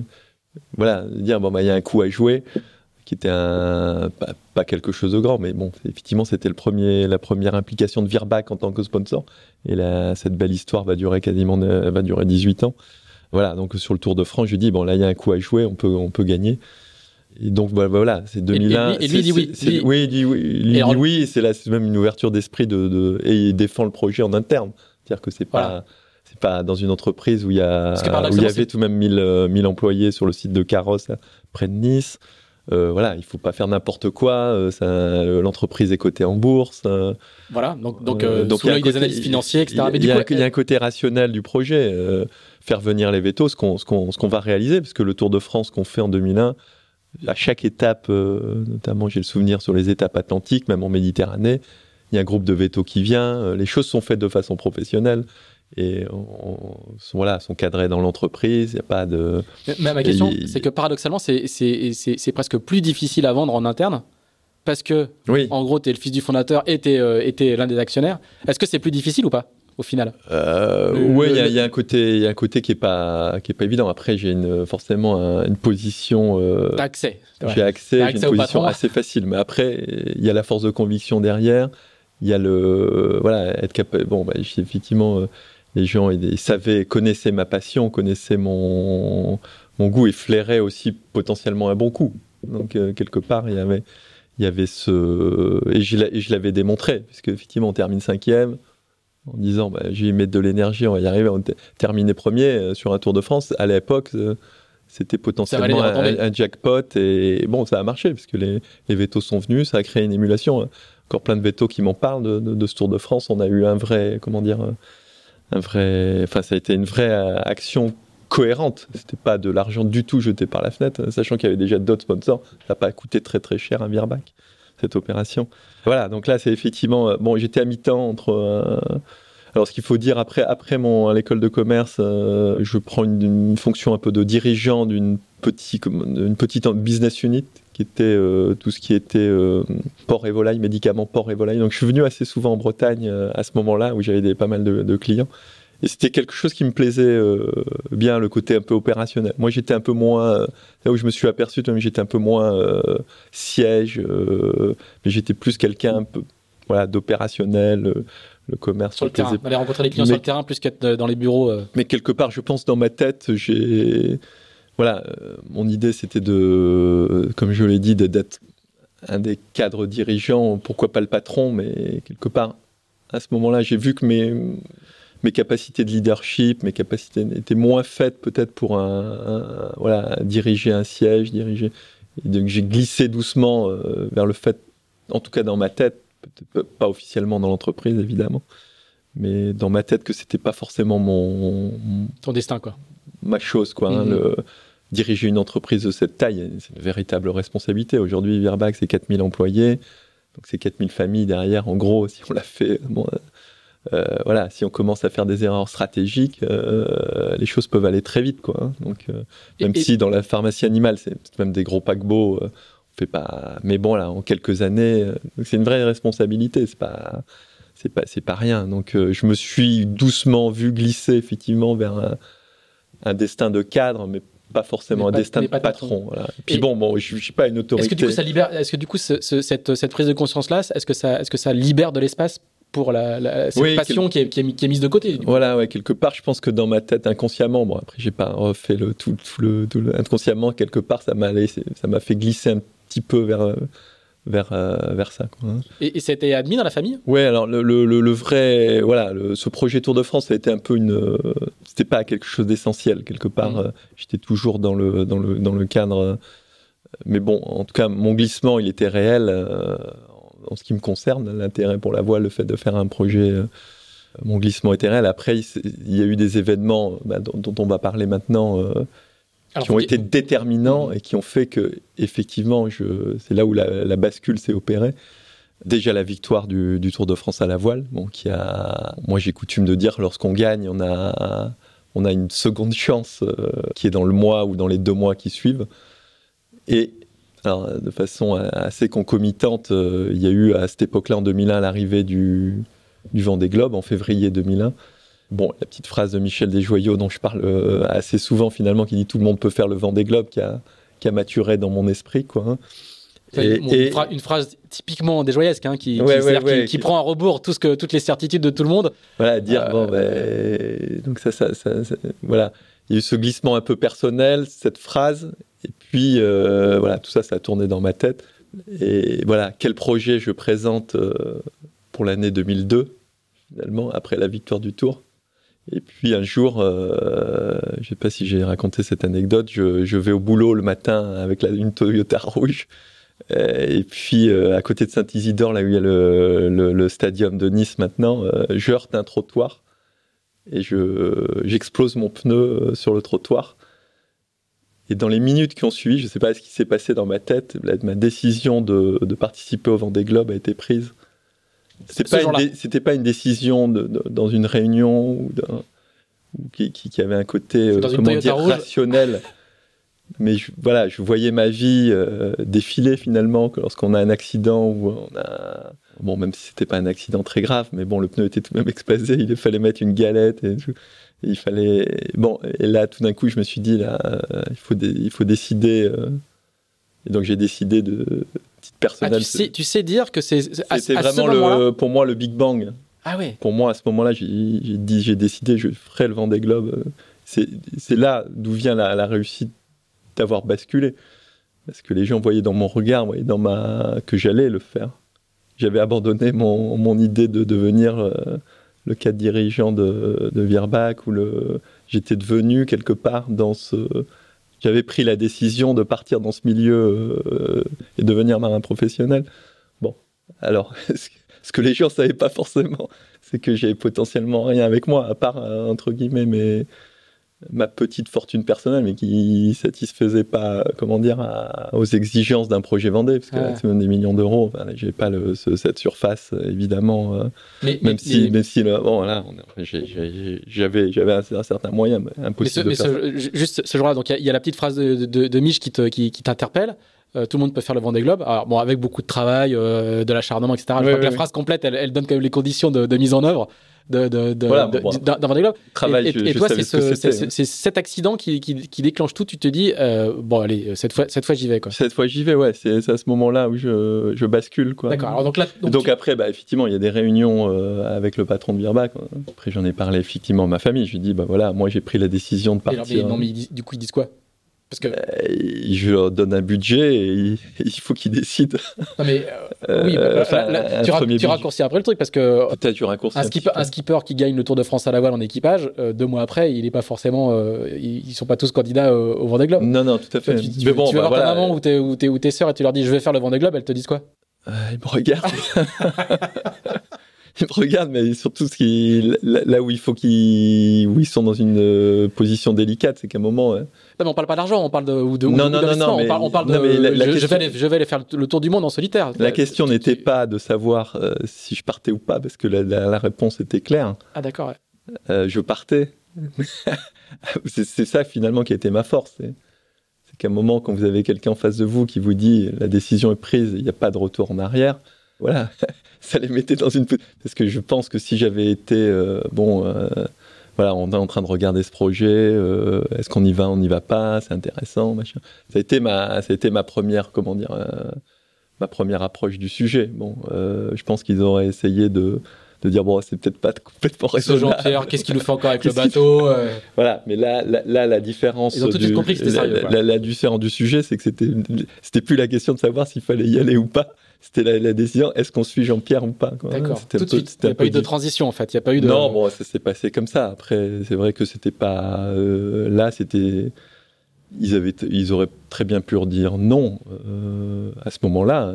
Les choses étaient tout à fait ouvertes, il n'y avait aucune obligation. Et bon, il se trouve coup, Tu- en fait, y, on y est, on y est. Ils, ils ont dit. Enfin, il y a eu une décision familiale qui a été euh, finalement familiale parce que ce genre de décision, on le. Oui, faut- je veux dire, c'est. En fait, il faut vendre le projet c'est la, c'est la direction de l'entreprise. Bon, bah, Eric Marais, qui, qui me connaissait bien, euh, bon, bah, a vu quelque part un peu mon, a vu un peu mon évolution. Il a vu mon, qu'à un moment, j'ai- il y a eu une déconnexion euh, au niveau professionnel quelque part. Mais voilà, j'étais attiré par ce, par ce projet. J'étais, j'étais poussé par ce truc-là. Et donc la décision, effectivement, euh, n'a pas été facile. euh, mais bon, finalement, la décision qu'on a prise, c'est que Virbac serait un des partenaires du projet, aiderait à, lancer le projet, ce qui été vraiment clé, et ne prendrait, euh, et que l'organisation du projet nécessitait l'existence d'un deuxième partenaire. C'était quelque chose déjà qu'on avait mis en place sur le, sur le projet Tour de France, parce que c'était déjà multi-partenaire. Donc vraiment l'idée c'était de, de s'associer à un autre gros partenaire euh, qui a été euh, trois ans après Paprec, mais qui a, qui a- ça a pris du temps. Alors parce que là on est à, Euh, à voilà. l'automne 2001. euh, L'automne on, est, 2001, on est un an, on est on est huit mois après l'arrivée Ouais. de triomphale de Mich au, au Sable d'Olonne. Le prochain Vendée Globe, il est il est trois ans après. Ouais. Et donc là c'est la participation à la route du Rhum en 2002 Voilà. que j'avais vendue. Et t'as zéro expérience en solitaire. Hein. Voilà, zéro hein. expérience en Pas solitaire. Transat, pas de solitaire, euh, pas de solitaire de Figaro. On va, on va te le rappeler suffisamment souvent après. Ouais, ouais, non, c'était un euh, challenge immense, immense. Euh, et donc j'ai pris mes, j'ai pris, bon voilà, moi il y avait une, alors je sais plus, je connais plus les montants, mais il y avait une application de Virbac qui était euh, pas pas monstrueuse, mais qui permettait quelque part de, de démarrer. Donc j'ai pris mes valises et je me souviens le 1er janvier 2002, euh, je devenais euh, quelque part 100% euh, projet euh, avec l'objectif Vendée. Mais le, premier, la première, le premier élément, c'était de participer à la route du Rhum en 2002. Et donc j'ai pris mes valises, je suis allé chez un ami ici à Loc Michelic. Et au bout de trois mois, ils m'ont dit bon, peut-être qu'il va falloir que tu trouves ta propre, ta propre maison. C'était Hervé Gauthier. Et voilà. Bon, et après, bon, l'élément clé pour moi, ça a été de faire appel à un associé. euh, parce que bon, je devenais sportif, en tout cas euh, marin. Et puis, bah, clairement, il fallait gérer un peu le, tout, tout- tout- tout- toute l'entreprise qui va derrière, parce que bon, aujourd'hui, ce sont des entreprises, nos, nos projets. Et donc, c'est là où il y a une rencontre aussi. Alors euh, juste avant, et je crois que le- la- la- là tu vas parler de le voisin de l'entreprise qui est entre nos, entre nos, nos deux bureaux, mais juste avant, il y, a, il y a une première personne qui ça. J'ai lu ça hier soir dans le, dans le, dans le, fa- dans le fameux livre en question. Euh, la première personne qui commence à t'aider, c'est un certain Ronan Lucas. Oui, alors sur le Tour de France, effectivement, Voilà. il y avait toute une équipe euh, autour de moi, hein, bon, qui faisait partie de Laurent Delage, euh, à Nicolas Bivin, c'était un peu mes, mes, mes vieux potes de, de longtemps avant. Mais il y avait aussi une nouvelle génération de, de marins, dont Ronan, Alors, Ronan qui était numéro un sur mon bateau. Voilà, on va préciser, aujourd'hui, Ronan Lucas, il est directeur du Team Banque Populaire. C'est pour ça que je, je, je, Ouais. je- je soulignais le. Et donc, Euh, il a été chose. vraiment au démarrage. euh, bah, D'ailleurs, euh, quand j'ai pris un peu ces- cette décision dans ma tête, euh, Ronan a été pas très, c'était pas très clair s'il partait à la Coupe de l'América. Il était numéro un. Bon, on venait de gagner le Tour de France. Je lui dit, bah, viens m'aider à structurer un peu mon projet. Il faisait des études de droit à l'époque. Euh, donc, il a été euh, moteur dans mes premiers contrats de sponsoring. J'aimerais le retrouver, le premier contrat de sponsoring avec Virbac, avec euh, Aigle à l'époque, avec, voilà, j'avais quelques partenaires. Et donc, il m'a aidé à les écrire et puis à, à travailler avec moi. Puis bon, c'était aussi un gage de professionnalisme parce que j'étais pas tout seul. euh, et Renan, eff- effectivement, tu, tu me le. Bon, ça n'a pas, été très très long parce que euh, il a pris la décision de partir euh, à Auckland sur la Coupe américaine. Et puis bon, arrivé effectivement à ce moment-là, euh, Luc Talbourdet, qui, est- voilà. qui était mon voilà, qui était mon camarade d'école finalement, hein, que j'ai connu à, au MBA HSC à Lisa. À un moment, je l'ai croisé au départ de la Transat euh, Jacques Vabre 2001, puisque bon, bah là, j'étais déjà dans la réflexion comment je fais, quel bateau je loue. Et tout ça, j'ai vu Luc, je lui dit, bah, bon, je cherche un manager pour euh, gérer mon projet, est-ce que tu connaîtrais quelqu'un? Et là, il dit, j'ai peut-être une idée. Et donc, il arrive une semaine après, on dit, bon, je suis motivé pour venir moi. Bon, lui, il se trouvait qu'il dirigeait déjà une entreprise de 120 personnes. Donc, c'était, c'était, c'était une sacrée décision de venir avec moi. Moi, j'étais rien du tout. Ça démarrait, euh, il y avait rien du, enfin, il y avait, c'était tout même tout petit, quoi. Et donc, il a pris la, la décision et, en venant, en disant, bon, ne me paie pas pour l'instant, on va trouver des, des, sponsors et je me paierai à ce moment-là. Ce qui était tout de même une, un truc inespéré pour moi, enfin une, un gage de, de, de fidélité incroyable. Et, et c'est une rencontre fondatrice, hein, parce qu'il va t'accompagner pendant, pendant 15 ans sur, voilà, sur tous tes projets. Bon, quelque part, notre c'est une histoire d'amitié, certes, bon, une histoire aussi de, de business finalement. Et bon, aujourd'hui, notre fierté, c'est d'avoir maintenu ce lien d'amitié euh, à travers euh, bon, ben, 20, 20, 20, ans de, de, de, communauté quelque part. Et ouais, bon, c'est tout de même une belle réussite, oui, d'arriver à faire ça avec bon, bah, forcément des, ajustements en termes d'intérêt, de, vie professionnelle. Mais bon, il m'a donné euh, quelques-unes de ses plus belles années professionnelles. Euh, même, si elle a, on a réussi à, à le rémunérer, on a réussi tout de même, mais bon, rien à voir avec ce qu'il aurait peut-être pu avoir dans une vie professionnelle plus classique. Par contre, ça montre aussi tout de suite l'angle avec lequel tu vas, tu, tu vas, tu vas traiter euh, le dossier voile, c'est-à-dire très très professionnel, très structuré, très organisé, avec des gens très qualifiés. Ça sera un petit peu ta marque de fabrique, c'est que c'est que t'as beau être euh, être passé en quelques en quelques semaines du statut d'amateur très éclairé au statut de professionnel, tu vas faire ça avec beaucoup de méthodes et d'organisation. Euh, bah, qui notre... tranche encore un petit peu. On est au, on est au tout début des années 2000. Euh, le secteur est tout juste en phase de, de structuration, d'organisation et, et, de, de professionnalisation. Et toi, tu vas tu vas arriver euh, en, étant pas du sérail, mais avec des, des, méthodes assez carrées. Quoi. On a coutume de dire sur le Vendée, chacun arrive avec ses, ses atouts et ses défauts quelque part. Bon, moi, mes atouts, c'était effectivement l'entreprise que je, je, commençais à connaître. Bon, j'ai fait des, des, belles études là-dessus. Donc, euh, on a essayé effectivement d'arriver par ce prisme-là. Bon, j'avais mes petits défauts. J'ai jamais fait de, de course en solitaire au large. Voilà, mais en tout cas, ce, ce point-là, on l'a effectivement a été notre force euh, pendant pendant ces années. Effectivement, le côté euh, plus industriel, euh, connaître les aspirations des entreprises aussi dans le sponsoring, c'est tout de même important. Voilà, donc effectivement, avec Luc, on a on a on a structuré le projet de façon la, plus rationnelle possible, peut-être trop rationnelle, après. Mais bon, en tout cas, c'était notre mode de fonctionnement. Quand je suis rentré dans le Vendée c'est marrant. Je me suis dit, bon, bah, qu'est-ce qui fait les facteurs de réussite d'un Vendée Globe et donc on a regardé un peu ce qui se passait. Hélène MacArthur qui pleurait, euh, un peu tous les, toutes les problématiques d'abandon. Euh, voilà. Et donc euh, bah, j'ai dit, il, faut que je trouve un certain nombre de, de, de personnes support, des personnes, euh, comment dire, consultantes. Et c'est là où j'ai travaillé avec un préparateur mental spécialiste du sommeil. effectivement, je suis vraiment arrivé avec mon prix spécialiste météo, euh, Berno. Euh, ouais. C'est des gens avec qui, qui sont devenus des amis et avec lesquels j'ai eu une fidélité finalement de, sur tout le projet. Quoi. Et voilà, donc effectivement, il y a ce prisme industriel. Après, euh, c'est vrai que les, les, les, premiers, bon, ben, j'ai eu la chance de pouvoir louer euh, le bateau qui venait de gagner le Vendée Globe, PRB. PRB de ouais. Et voilà, on, je fais la route du Rhum malgré tout, bon, on voyait la, la jeunesse et, le, et, notre inexpérience entre guillemets euh, de large. Bon, le, le MAD euh, que m'a livré Michel et commence à être un peu problématique. Je démate sur la, sur la course de, de la roue du Rhum dans la grande tempête de 2002. Euh, qui, va dévaster, la, qui va dévaster la flotte ouais, hein. Je me blesse. Bon, il y a, y a, voilà, c'était un moment. Euh, j'ai commencé, comment comment dire, à user le cuir de marin, comme on dit. Et c'était des moments euh, difficiles pour moi. J'apprenais vraiment euh, sur le tas, comme on dit. Euh, c'était des moments un, peu difficiles. Et après, bah, notre grande idée sur le démarrage de produits, c'est de faire appel à, de, l'innovation. Et bon, c'était aussi un pari hyper risqué de construire un nouveau bateau.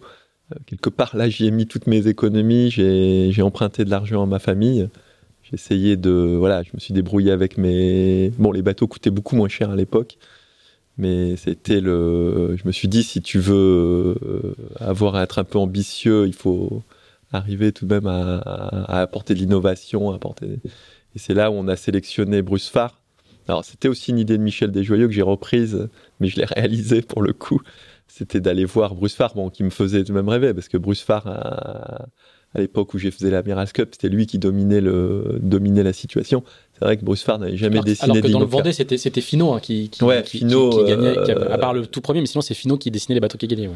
Finot, ouais. Et donc, Ah, cette première, été, première euh, action, c'était de faire effectivement un- d'aller voir tous ces architectes et de, de- de- de- d'avoir le feeling de, avec qui ça nous plairait de travailler pour faire ce nouveau bateau.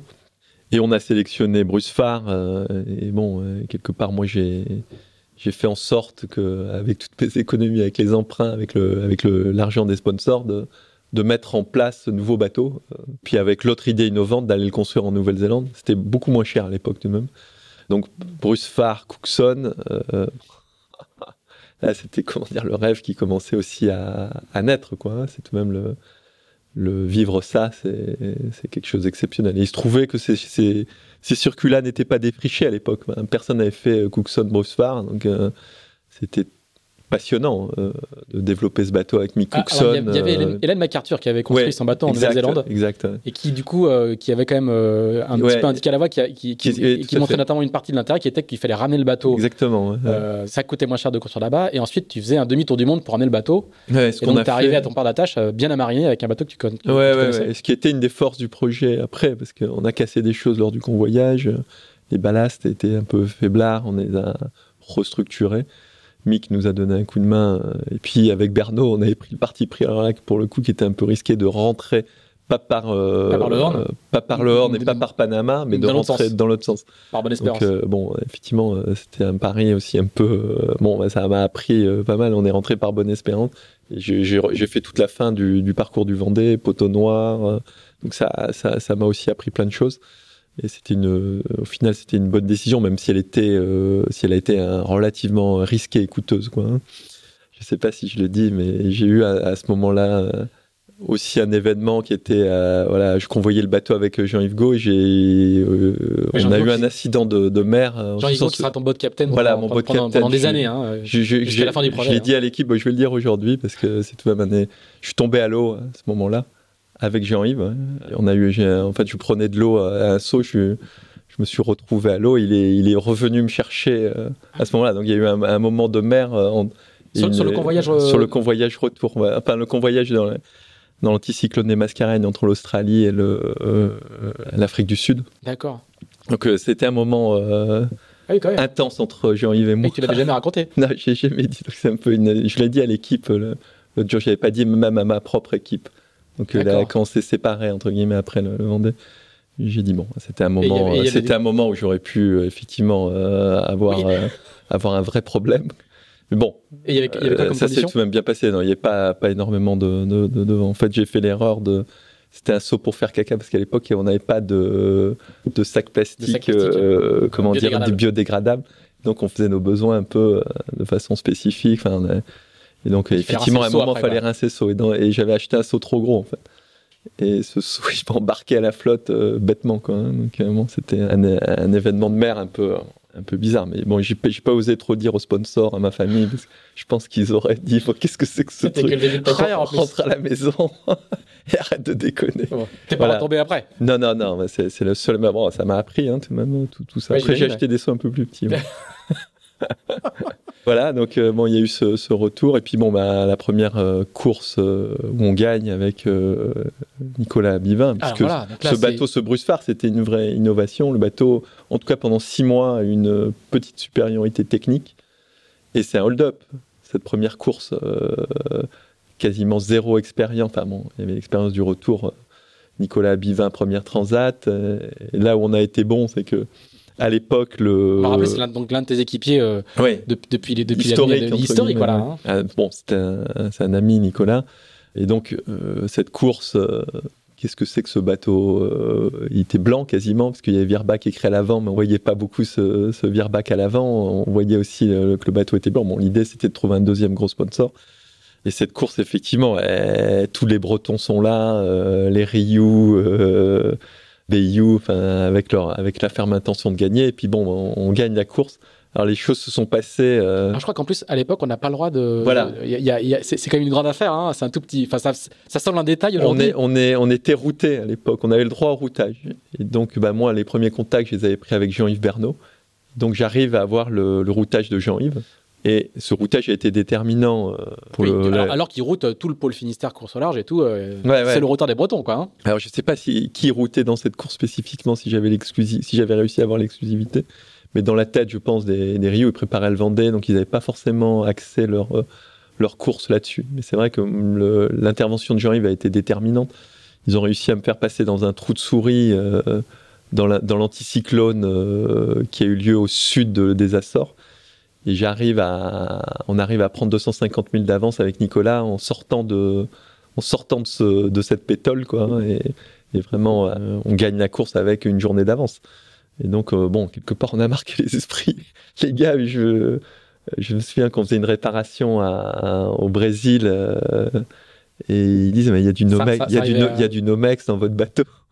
Donc ils étaient, comment dire, impressionnés par le, voilà. Mais bon. surtout, on- en fait, euh, le, le bateau, il n'était pas accessible. Enfin, euh, Oui, on- on- le- c'est- effectivement, ça, ça, ça avait fait jaser à l'époque. On, ne pouvait pas euh, voir le pas bateau à l'intérieur. bon. Il se trouve que je pense qu'il y a eu, y a ça, y a rapidement des, des espions qui ont, qui ont réussi à savoir un peu ce qui se passait. En fait, l'innovation de ce bateau, on peut le dire maintenant, c'était les ballasts centraux qui sont devenus une norme sur les bateaux. Mais à l'époque, les ballasts étaient soit à l'avant, soit à l'arrière. C'est sur le bateau de Michel Desjouesta. Mais il n'y avait pas de ballast au milieu qui ont un, un vé- véritable rôle statique. Et Mhm. un- alors aujourd'hui, ils sont devenus de plus en plus petits, de plus en plus excentrés, mais ils existent euh, néanmoins encore. Mais bon, Phare a été le premier, hormis la carène qui était une carène très rapide.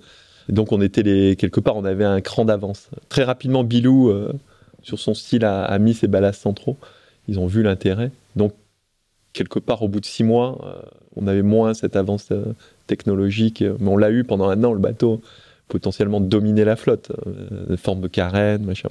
Après moi, dans dans mon expérience, malheureusement, j'étais encore assez loin de, du niveau technique exigé pour euh, pour gagner les courses. Alors cette Jacques Vabre, on la gagne euh, de façon éclatante avec les, les, qualités. euh, effectivement, j'étais, en- j'étais, on était déjà deux. On est, voilà, il y avait le routage, il y avait. Mais bon, quelque part, les courses suivantes, euh, ça va être plus dans le dur. Et Surtout, tu signes une arrivée euh, fracassante, quoi. Euh, t'es- tu, tu, Ouais. tu- tu n'es t'es- t'es- t'es pas du Sérail, t'es pas breton, Oui. et, et tu, et tu viens. ça a marqué les esprits, Bah, je bien pense. sûr. Les, gens ont dit bon, bah, effectivement, là, il y a, il y a- il y a peut-être un petit problème. En tout cas, en tout cas, tout le monde, mais qui c'est celui-là, quoi? Ouais, qui c'est celui-là? Donc, euh, bon, bah, c'était, en tout cas, c'était bien pour nous. parce que Ça nous donnait une, une, une exposition. Bon, c'est peut-être pas des, des charlots pour trouver des sponsors. Ça, a été un élément important, je pense, parce que Jean-Luc Petit-Guenin, Paprec, bon, ça. Voilà, donc c'est là où, ça dans, la foule- dans la foulée, tu vas trouver. euh, Voilà, tu, vas signer avec non, pas, pas, pas exactement dans la foulée. Euh, entre cette victoire et l'arrivée de Paprec, il y a une bonne année. D'accord. Euh, Mais bon, ouais, ensuite, ce que je disais, c'est que les, les courses suivantes ont été vraiment euh, compliquées. Et le, mon, comment dire, mon ticket pour le Vendée a été incroyablement difficile à, À acheter, ouais. à acheter, à obtenir. à obtenir. Ouais. Enfin, ça n'a pas été dans, dans un paquet Bonux, en gros. Puisque bon, je, je démate sur la course retour. Alors là, vraiment bêtement, euh, c'est un Auban qui a, qui a cédé. et- La course retour de la Jaguar qui est De traditionnellement ouais. qualificative pour le Voilà. Globe à Donc là, l'époque. je devais me qualifier. Qualification loupée. Même si je refais un gréement de fortune, j'arrive à passer la ligne d'arrivée, mais 40 jours après le, le départ. Donc 7 nœuds de moyenne. Non, euh, moins de 7 nœuds de moyenne. Enfin, euh, il fallait faire 7 nœuds de moyenne. Et bon, je n'atteins pas ce truc-là, donc pas qualifié. Course qualificative suivante, C'est The Transat, The Transat. Et là, euh, nouveau démattage. j'ai- j'étais un peu, comment dire, euh, trop. euh, voulant trop bien faire, trop, euh, trop gagner. Je, je fonce dans une dépression euh, quasiment près du Groenland et renversé par une vague euh, un peu scélérate euh, qui me. Ça a été le seul finalement IMOCA qui a vécu ça. Euh, J'ai chaviré, mon mât s'est broyé en mille morceaux. Et, le bateau a, fait un véritable chavirage, un véritable 360 un peu dans le, T'as été roulé, quoi. roulé dans une vague. quoi. Donc c'était un moment euh, très très dur euh, pour le projet, surtout qu'on était en mois de juin. Donc il fallait reconstruire un mât, reconstruire une baume, retrouver tout le tout le cash tu- pour tu- faire ça. Tu, puis tu vas rester 15 jours à attendre Ouais, ouais, combien de te 15 jours à remorquer. C'est quand attendre. même. C'était des- incroyable. Là pour le coup j'ai T'attends 15 jours, le bateau de, le bateau de pêche, je crois que c'est un Ouais, chalutier qui est c'est loué, un chalutier qui, arrive. qui vient te chercher quand même. C'est, c'est... Euh, ça a été euh, ouais, ouais, effectivement des, des- des moments douloureux. Euh, mais bon, Ce qui du coup incitera souvent beaucoup de concurrents du Vendée Globe à pas faire The Transat parce que c'était trop risqué, trop engagé ouais, pour, euh, pour, peut-être. le, pour, le- pour les projets, les- pour une course qui arrive quelques mois après. et toujours pas qualifié. Mois de juin, toujours pas qualifié. Et donc, je demande une dérogation au Vendée Globe. Il m'accorde la possibilité de faire une double transat en passant au-delà des 50 nord avant le 20 janvier et avant le 20 septembre, pardon. on y arrive de façon, enfin, toute l'équipe se remotive pour faire ça. Donc, nouveau mât qui arrive de Nouvelle-Zélande. Enfin, on a récupéré un mât de, un de nos sponsors récupère un bout de mât avec un cargo lorsque je reviens de, du Brésil. Et donc on remanchonne euh, euh, ce mât qui va être le mât de ce bateau après. Euh, donc été une réparation un peu aussi incroyable. Et puis c'était Delmas qui était, qui était venu me chercher. Qui est une compagnie de transport maritime. Voilà, qui était, qui était mon sponsor, une compagnie de transport maritime. Et puis voilà, j'obtiens ce ticket le 20 septembre, une journée avant la, la date limite. Et donc, été, je suis parti faire un convoyage de, je sais plus, 4000 milles, je crois, en faisant quasiment deux fois la traversée de l'Atlantique, en passant par les 50e. Mais bon, j'ai mon ticket, j'ai mon rêve qui enfin va pouvoir euh, se réaliser, participer au, au Vendée Globe 2004-2005. Euh, et aussi l'arrivée d'un joli cadeau, euh, parce que Luc envoie un email en septembre au PDG de Paprec, Jean-Luc Petit-Guenin, qui répond favorablement. Bon, on lui fait une offre euh, très clairement euh, incitative, mais c'est aussi un pari pour l'avenir. Et Jean-Luc arrive. On, on a posé. Lui-même passionné de bateau. Hein. Voilà, lui-même passionné de bateau. Il avait à l'époque, il n'avait pas encore son TP52. Mais bon, Jean-Luc me fait ce, ce, beau cadeau d'entrer sur le Vendée. Bon, évidemment, pour lui, c'est intéressant. Le Vendée, déjà une, un impact médiatique très fort, même s'il n'est pas encore celui qui existe actuellement. Mais c'est tout de même euh, quelque chose de, tangible. Et, me voilà parti pour mon premier Vendée. Alors juste un, tout petit instant, là, euh, je m'arrête sur, ce, sur le, deuxième sponsor qui arrive. Vous allez, vous, euh, un peu inventer, entre guillemets, ou en tout cas organiser le, concept du, du copartenariat. Quoi. Oui, oui et puis avec les partenaires, un peu comme dans les grands congrès, avec les, partenaires Gold, les partenaires titres. Voilà, c'est très organisé. Hein. c'est un projet multipartenaire avec deux partenaires titres. Vous allez inverser au fil des, des Vendées l'ordre dans lequel vont être euh, le bateau va s'appeler Virbac Paprec puis Paprec Virbac enfin ça les va changer. patrons ont été assez matures hein, sur ce plan-là et ont donné des, des, leçons on a coutume de dire oui c'est le premier qui est le plus important c'est partiellement vrai et Paprec va à la grandeur d'esprit de dire ok euh, Virbac euh, vous avez l'honneur d'être le premier dans le nom mais voilà j'aurai une belle visibilité et surtout d'accepter de payer la même somme et de, de effectivement de, de, cette capacité à, à, switcher, à inverser les noms euh, au fur et à mesure des bateaux. Bon, c'est tout de même du, luxe, mais, mais voilà, c'est. parce qu'il faut changer la déco à chaque fois. C'est tout de même assez classe de, de, la part des deux patrons d'arriver. Ce que je veux dire, c'est que la, la, mécanique business autour de, du, sponsoring, que vous avez vraiment mis en place l'organisation des multipartenariats avec les différents rangs, avec. Euh, Tous les partenaires sont des partenaires financiers, c'est-à-dire qu'aucun n'est partenaire juste technique. Et après, donc il y a une deuxième couche entre guillemets qui est les partenaires silver ou qui sont des, les, partenaires euh, voilà qui sont dans la grand voile en bas de grand voile. Et puis après les partenaires de baume qui sont la, la partenaire de la grand voile c'est des centaines de milliers euh, centaines de milliers d'euros. Partenaire euh, baume c'est dans les enfin en multiple de 10 000 quoi, en gros. En dizaines de milliers quoi. Voilà en dizaines de milliers, dans, la grand voile, dizaines de milliers, près du million maintenant effectivement en haut à la fin au début, c'était tout de même des sommes plus réduites. C'était plus dans les 500 000, 500 000 euros. Ouais. Voilà. Donc effectivement, ce modèle, on le met, on le met en place et il s'avère euh, intéressant. Aujourd'hui, je recommanderais pour quelqu'un qui est comme moi, n'a pas une, euh, comment dire, n'a pas gagné trois Figaro, n'a pas, voilà, c'est un modèle qui part d'une base, euh, je dirais plus, plus, plus honnête, plus, enfin plus, plus faible, mais qui permet effectivement de, de monter un projet tout, tout à fait rigoureux. Et puis tous ces partenaires vont, rester pour beaucoup d'entre eux très fidèles, très fidèles longtemps. Oui, tout à fait. Ben, 17 ans, Paprec, 15 ans, euh, Saint-Michel faisait partie des sponsors, euh, des partenaires grand voile, euh, bon, avec Morina au début. Qui va... Et puis surtout, ce modèle, il permet aussi d'avoir des sas d'attente. C'est-à-dire que les gens apprennent à vous connaître. bon, ils peuvent grandir, sympas, ils peuvent grandir ça, et donc ils étaient en je sais pas combien ils mettaient, une centaine de milliers d'euros, un peu plus de, entre 100 et 200 000 euros, et puis ils ont jumpé tout d'un coup euh, en disant, ben voilà, pas c'est un peu compliqué pour eux en ce moment, ils, souhaitent un peu calmer le jeu, pas quitter le projet, c'était... Euh, mais voilà, il y a la place de partenaire titre qui est ouverte et ils l'ont ils saisi pour le, quatrième projet. mais bon, en, attendant, il y a déjà ce premier projet à vivre, puisque Paprec, va, voilà, c'est un peu, ça va être les lettres. Euh, il y a une véritable histoire avec euh, Paprec et, Jean-Pierre quelque part, puisque voilà, on va faire trois très, très, beaux bateaux et vivre plein de très très belles aventures euh, avec, avec Jean-Luc et Paprec. Alors ce premier Vendée Globe, il va, il va se faire, euh, il va se faire dans la douleur aussi, on peut dire ça ou? Bah, au début, j'étais parti avec l'idée que je prendrais pas trop ma caisse à outils, mais bon, c'était pas trop mon, j'étais plus euh, homme d'entreprise, commerce. Je me suis retrouvé vraiment dans le dans le dur. Bon, il y a le, le, début de course c'est L'adage de Misège, c'est une emmerde par jour et, et, et, c'est quand même se révèle implacable. bon, là, ça a été des grosses emmerdes, effectivement, avec le moteur qui qui a cassé, avec le. Bon, il y a eu beaucoup, beaucoup de. Les Villemulets aussi qui ont cassé. Bon, j'ai. Je, je, je, dirais, je suis parti à ce moment-là, j'ai appris ma vie de sportif. C'était une grande leçon sportive pour moi. Parce que je suis parti un peu comme dans l'entreprise, bille en tête, sans m'économiser. Et, et, voilà. Et au bout d'une semaine, j'étais un véritable zombie dans mon bateau. J'osais même plus me regarder dans une glace. J'ai presque du mal à communiquer avec la terre. J'étais dans un état de délabrement euh, physique. Euh, très, important. Puis je commettais des erreurs, euh, en panne avec trop de grands voiles. C'est là où j'ai, abîmé mes vies de mulet, euh, cassé mes lattes. Voilà, j'ai commis des, voilà, de vraies erreurs. Je sais pas si c'est des erreurs de débutant, mais en tout cas de début de. J'ai trop d'énergie à dépenser, quoi. Hein, pas, assez de sagesse.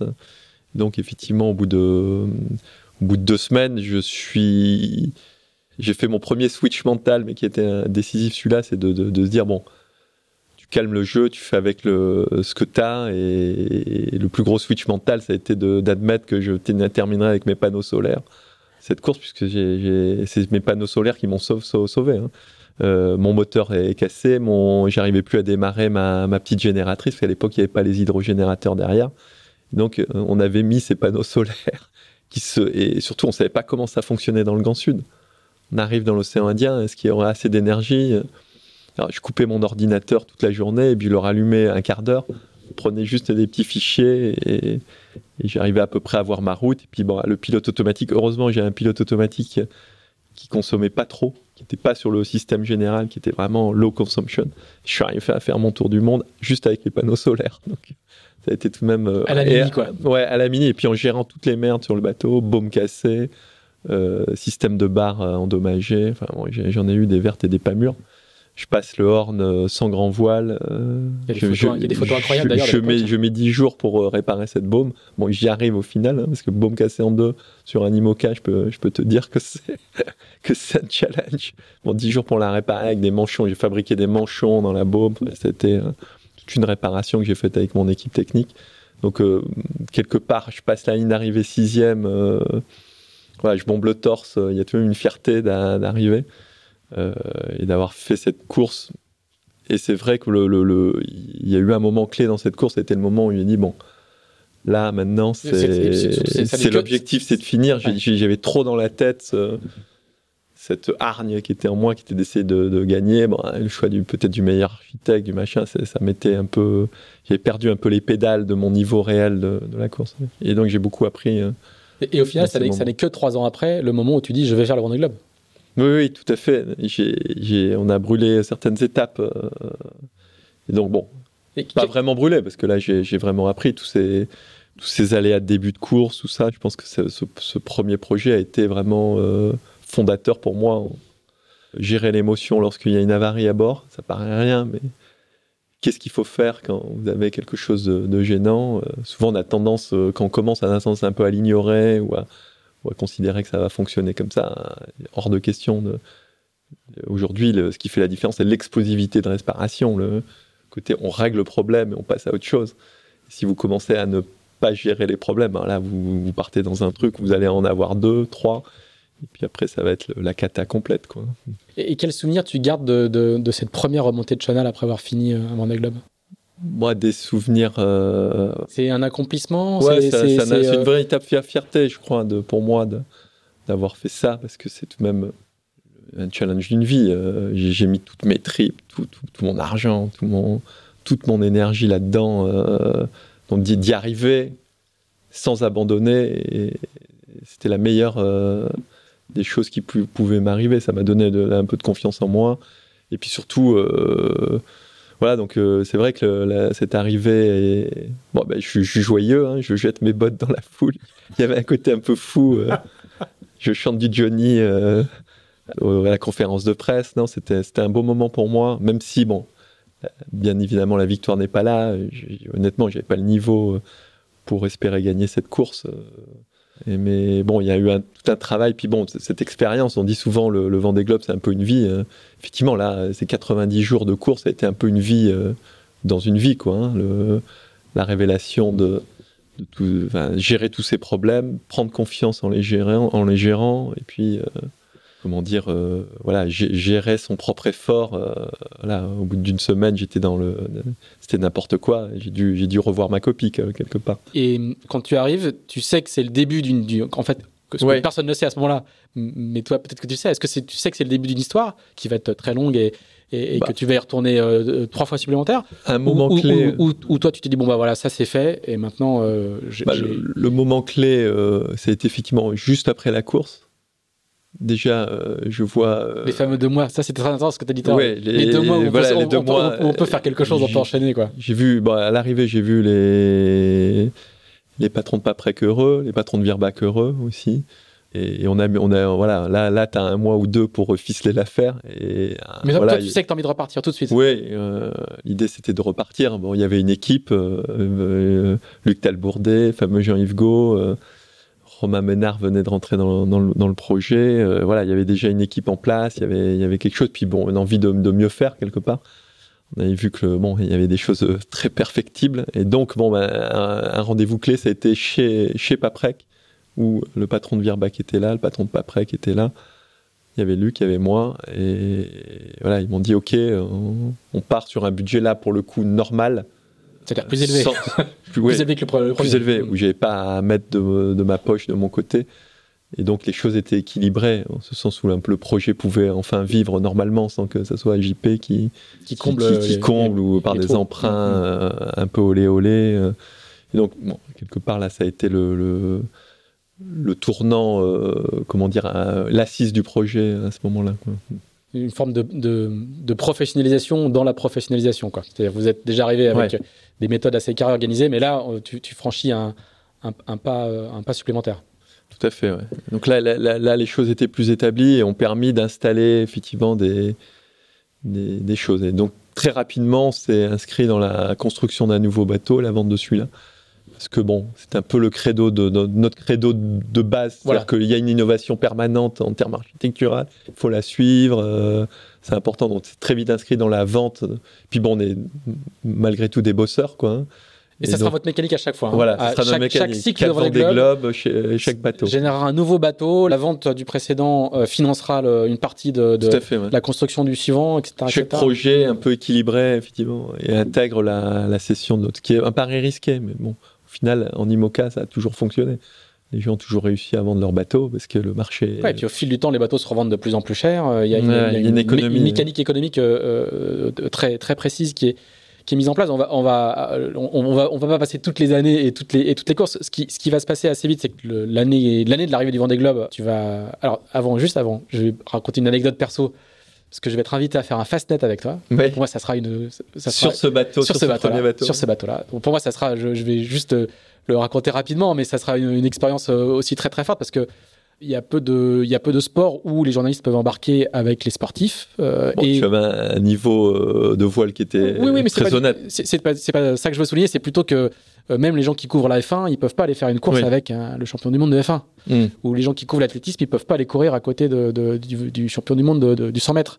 Et nous, dans la voile, on a cette chance-là. Et là, moi, du coup, je, tu, m'invites à bord et on a fait le convoyage pour aller à cause. On a fait le convoyage retour et on a fait un fastnet, par contre, qui était, on a mis 6 ou 7 jours. Il y avait, long, il y avait pas de vent du tout, du tout, du tout. Mais par contre, du coup, euh, moi, j'ai passé 6 jours dans un bateau en course, dans des conditions euh, tout, à, tout à fait normales. Donc, c'était, c'était assez euh, extraordinaire. Ce qui m'avait évidemment bluffé, c'est que ton bateau, tu le connaissais par cœur à l'issue d'un Vendée Globe. Ça, c'était très étonnant très vieux au milieu de la nuit en disant non, il faut reprendre du Genac. Tu faisais deux tours et on gagnait 0 de 9. Enfin, ça avait été, pour moi, ça avait été une expérience très importante. Pour l'anecdote, on gagne en temps réel. Mais du coup, on est déclassé parce qu'on a été aidé au départ euh, par, le Zodiac d'Hélène MacArthur avec Mark Turner à bord. euh, parce qu'il n'y a pas de vent et donc on, on, on, on s'échoue très légèrement, emporté par le courant. À Earth Castle, sur le, le, Pour ceux Ouais. qui connaissent, c'est la bande de la bande de sable avec un, avec un fort au bout de la bande de sable qui est à la sortie du Salent. Et là, on a appris la, la jurisprudence anglaise qui consiste à soi-même s'auto, euh, s'auto-déclarer. S'auto-déclaré.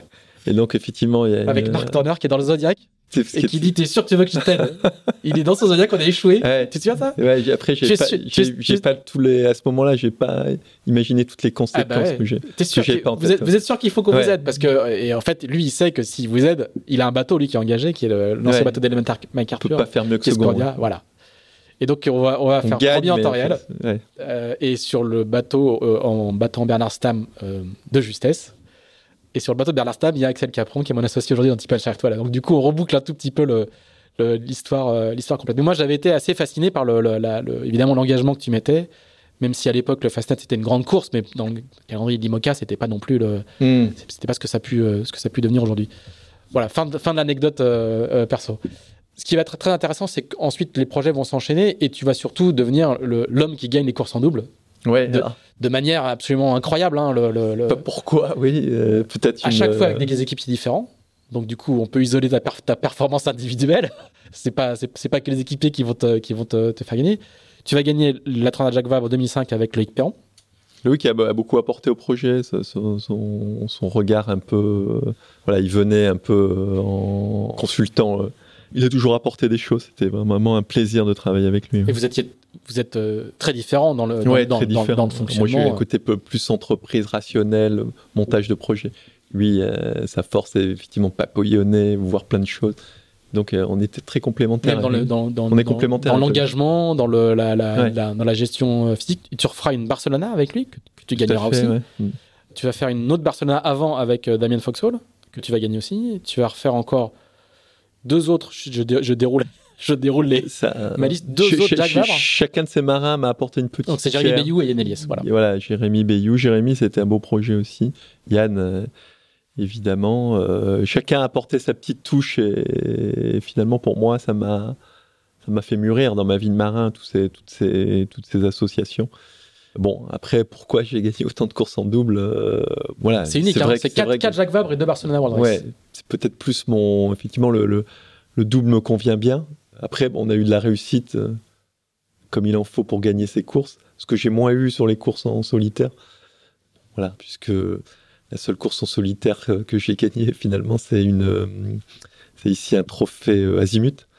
Après, je pense que j'étais performant en solitaire aussi, mais mon côté euh, peut-être trop engagé. Enfin, voilà, euh, ce qui est toujours été difficile pour moi à gérer en solitaire, c'est plus le. euh, Le niveau d'engagement. Je suis extrêmement engagé et, et je me fatigue peut-être à des moments trop dans certains systèmes. Voilà, mais j'ai beaucoup appris avec le temps, mais Et la, la présence d'un autre équipier euh, parvient à réguler un peu cette. peut-être réguler un petit peu, ouais. Et puis surtout, bah, moi, ma force, c'est de savoir l'utiliser au maximum, être très interactif avec lui. Après, je pense que j'ai eu effectivement de la réussite euh, sur les courses en double et de la, quelquefois un peu de malchance sur les, les courses en, en solo. L'un avec l'autre, mais bon, c'est vrai que ma, ma spécialité reste le double. Oh, euh, le- le- en 2006, il y a quand même un, un podium sur la route du Rhum. Il y a une Oui, oui, il y a, troisième place a qui est pas non plus. d'emploi euh, du Rhum, il y a des, il y a des belles. Non, là, j'étais, j'étais compétitif en, en solo, mais il n'y a jamais eu l'étincelle. Et je le regrette. euh, en solo, voilà, ça aurait pu se faire. J'étais tous les Vendée Globes que j'ai fait, j'étais en tête à, toutes à toutes les courses, à un moment de la course, notamment euh, sur le deuxième où euh, je passe tout de même euh, plus d'une semaine en tête. À un moment, il arrive ce bris de, safran. voilà, je dois. voilà, Qu'est-ce qui serait advenu si, si ça n'avait pas existé J'aurais aimé vivre ces, moments, voilà, dans le trio de tête ou même dans les deux premiers, ou même déjà seconde avant des globes. J'aurais aimé. C'est c'est quelque chose qui me, qui me, qui, c'est un, qui me c'est un- manque. c'est un growler hein, qui, qui, Voilà, qui fait j'ai un sauter- growler qui fait sauter mon, mon deuxième safran. J'arrive pas à le, le remettre. Enfin, celui-là, il explose complètement le safran. Donc là, là, là, pour les coups, j'avais déjà un safran qui était fragilisé, abîmé d'un d'un premier touche avec une OFNI. Euh, bon, mon système de, de safran dessiné par phare sur mon deuxième bateau était honnêtement était pas extraordinaire. Euh, C'était un peu trop trop léger, quoi. Tu vas, tu vas faire un troisième tour du monde euh, euh, qui est la Barcelona World Race avec, euh, avec Damien Fuxall que vous allez gagner. Ouais. Là, là on parle d'une course en mais on parle d'une course en sur une longueur qui est quand même différente d'une Jacques, Vabre. Hein. C'est pas du tout le sprint.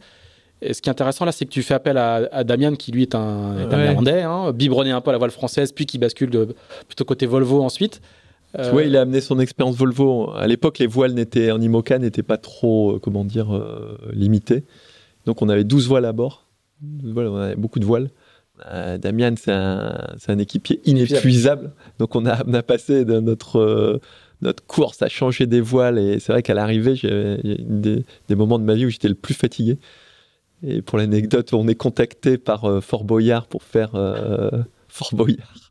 J'étais dans un état de fatigue euh, juste après la Barcelona, qui était tout de même très, très, presque inquiétant. C'est là où j'ai fait appel à mon diététicien et mon, mon préparateur sommeil. on a réglé le problème avec, un, avec vraiment un régime spécifique. Arrivé huit mois suivants, arrivé le Vendée Globe. Donc euh, j'ai enchaîné tout de même deux tours du monde en, une année, donc euh, c'était un, rythme un peu infernal. Mais bon, je suis arrivé au mois de juillet, mois de mois de mois d'avril, j'étais carpette, euh, j'étais vraiment fatigué. Et au mois, après un régime, au mois de juillet, je suis, j'étais en forme.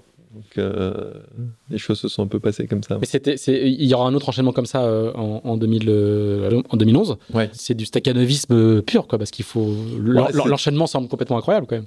Bon, après, j'étais vraiment là euh, à 100% dans ma vie de, marin, euh, dédié à ça. Euh, c'est des choses qui peuvent se faire. Hein, oui, bien sûr. Mais, mais du coup, est-ce qu'on est qu'on est qu'on a quand même la fraîcheur ou le, ou le niveau physique suffisant ensuite pour, pour, pour enchaîner sur un Vendée Globe qui est quand même... Ouais, je pense que c'était c'était jouable. Moi, après, c'est sûr que sa vie privée était assez, enfin, très limitée. Bon, il se trouvait qu'à ce moment-là, j'étais finalement euh, disponible dans ma tête pour faire ça. Bon, ça, ça, l'a fait quelque part. et je suis toujours très fier d'avoir ce titre de marin de l'année 2011 après ma victoire sur la Barcelone. Voilà, Victoire euh, sur la sur la Transat Jacques Vabre. Euh, voilà, donc là c'était vraiment mes, mes, entre guillemets mes plus belles années IMOCA. Voilà, donc y a, champion du monde IMOCA en gros, le, sur cette fin d'année des années 2010, en fait, la séquence, c'est que tu prends le départ de la Barcelona, euh, bah, je crois que c'était le 31 décembre, c'était encore le 31 décembre 2010. Tu fais une Barcelona euh, victorieuse avec Loïc Perron. Et tu, ensuite, tu enchaînes avec la Jacques Vabre, alors pas avec Perron, mais avec Jérémy Bayou, et tu, la, et tu la gagnes aussi. Et donc, à la fin de l'année, tu es marin de l'année 2011. Il y a plusieurs interviews où tu dis à quel point c'est important. Euh, il y a une forme de bah, reconnaissance. là, on a fait mon itinéraire, hein, qu'est-ce qui prédestine un jeune niçois qui n'est pas du tout euh, né dans le giron de, la voile finalement, ni, ni dans ce milieu-là, euh, à devenir euh, comme ça marin reconnu. donc bon, là je mesure le chemin qui a été parcouru et, qui, est, qui, est, qui, est, important. Et donc bah, je suis toujours très fier de ce titre. c'est parce que qu'il est effectivement issu de, de, comme on appelle, de ses pairs. Hein, pas simplement qu'une victoire de course, c'est la reconnaissance d'un milieu finalement par rapport à une carrière. un peu. Pendant longtemps, ça n'a pas été le cas. Tu étais justement le gars, le, le, gars du Sud, le gars niçois, le gars qui n'avait pas, pas coché les cases traditionnelles de la mini transat, de la voile légère, de la mini transat ou, de, ou surtout de la solitaire du Figaro, etc., etc. Ces années-là où euh, il y avait, euh, il y avait pas, c'était pas, pas du mépris, mais une, une, forme de curiosité ou de ou de, ou de non-intégration au milieu, as, ça t'a fait souffrir? Bon, bon ça se passe jamais vraiment directement. Honnêtement, j'étais dans l'action, j'étais pas, pas, pas, pas, trop réfléchi à ça. J'avançais, euh, je fonçais, et puis presque les autres pouvaient penser de moi. C'était pas forcément les, choses importantes. Hein. Donc, honnêtement, euh, il y a plein de gens qui m'ont bien accueilli. Je vois les bilous. Euh, voilà, il faut voir les choses de façon positive. Après, les grincheux, les machins, bon, c'est pas forcément mon c'était pas mon focus quoi. Hein. Donc je n'ai pas souffert euh, à me dire bon t'es meurtri par le milieu, t'es pas intégré, t'es machin. Donc euh, honnêtement, bah, j'ai vu à vient, vient le, un peu clore les débats. Oui, voilà, ce titre-là vient un peu pour le débat. Aujourd'hui, les gens me, me, regardent comme un marin. Hein. Je pense avoir démontré que j'avais des qualités dans ce, dans ce secteur-là. Tu, tu, vas enchaîner par un nouveau Vendée Globe. Alors celui-là est, le troisième, il va être euh, un petit peu, un petit peu sportif quand même. Oui, ça a été peut-être là où j'étais le plus compétitif avec ce troisième bateau, euh, qui était un super bateau, construit chez Cookson en Nouvelle-Zélande aussi. Euh, voilà, il y a eu euh, plusieurs moments clés dans cette course hein, en ce qui me concerne. J'arrive dans l'Indien, voilà, beau début de course finalement. j'arrive à passer en tête. Juste avant, Jean-Pierre, est-ce que quand, on, quand on est à son troisième Vendée Globe, est-ce qu'il y a une forme de routine?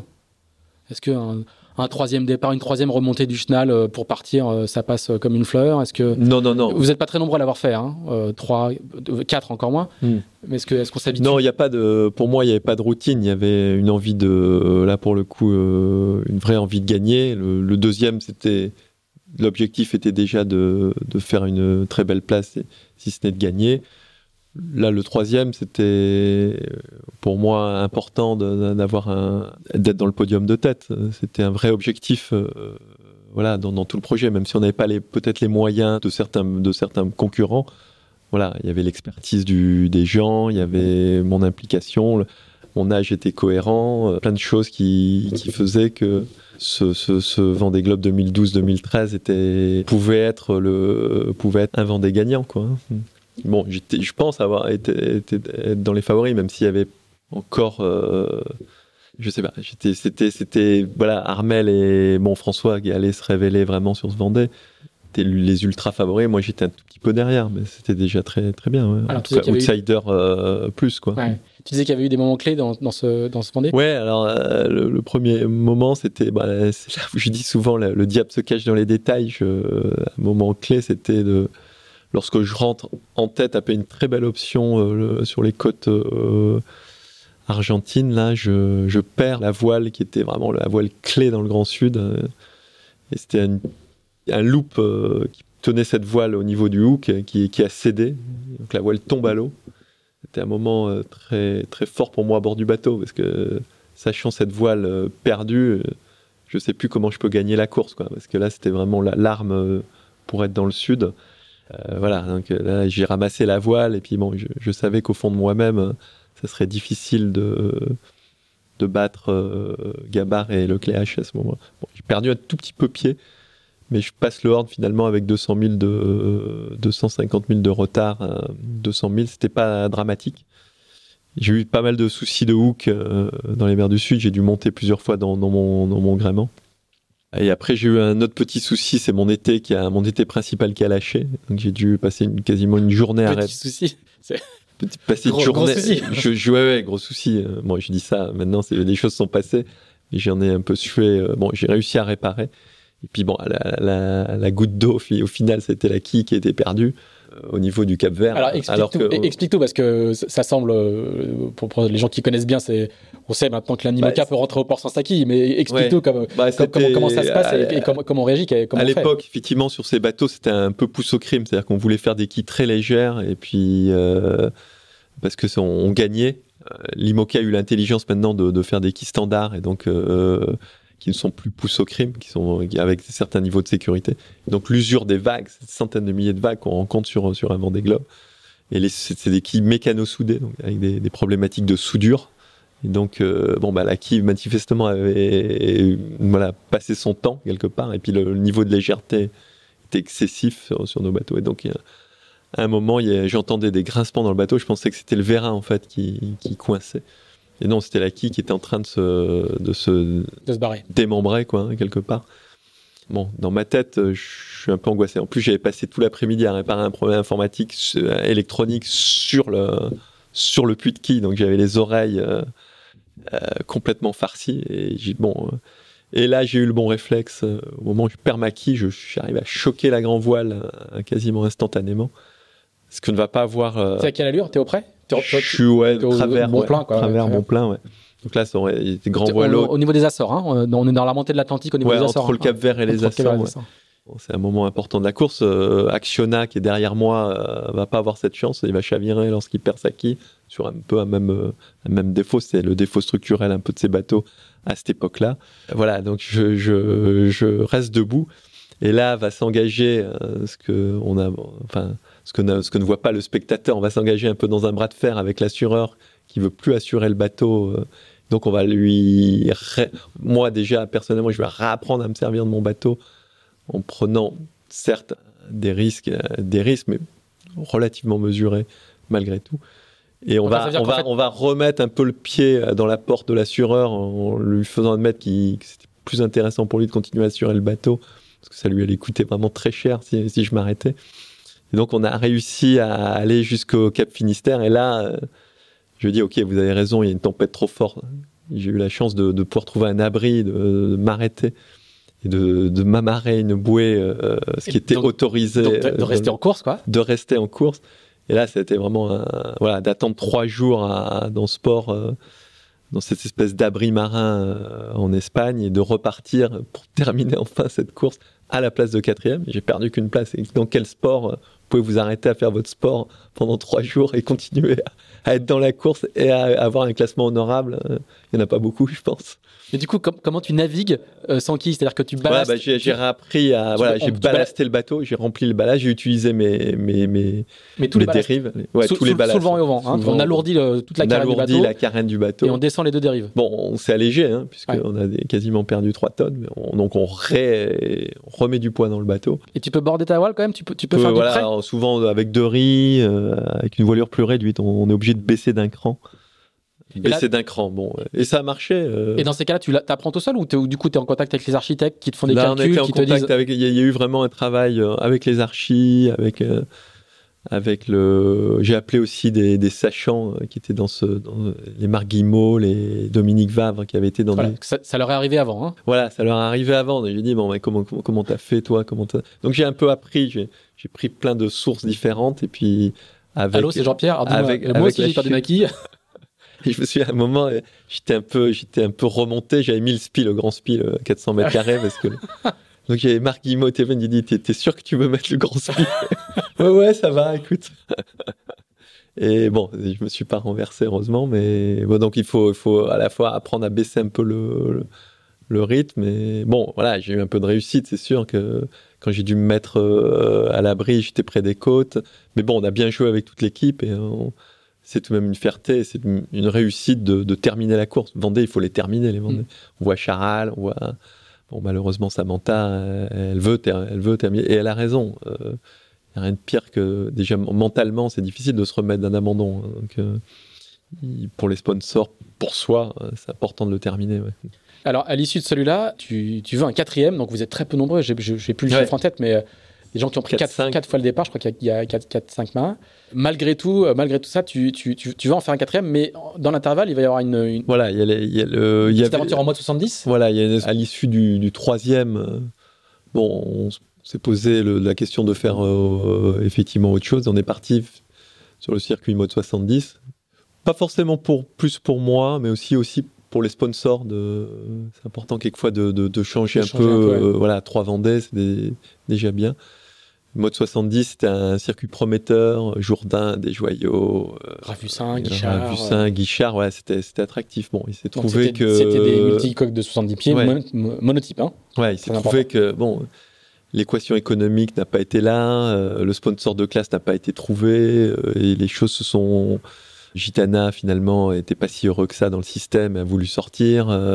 Veolia est sorti pour une cause complètement en dehors de, des raisons bateau parce que le PDG a changé et puis voulait marquer un peu le, la frontière avec son prédécesseur. Donc les, choses, voilà, se sont euh, évanouies d'un seul coup. Donc très vite, on a été confronté à la décision d'arrêter. Nous, on a eu très vite cette vision de dire bon, ça va pas le faire. Et, on, j'ai rembrayé quelque part dans mon dans ma tête sur un projet Vendée.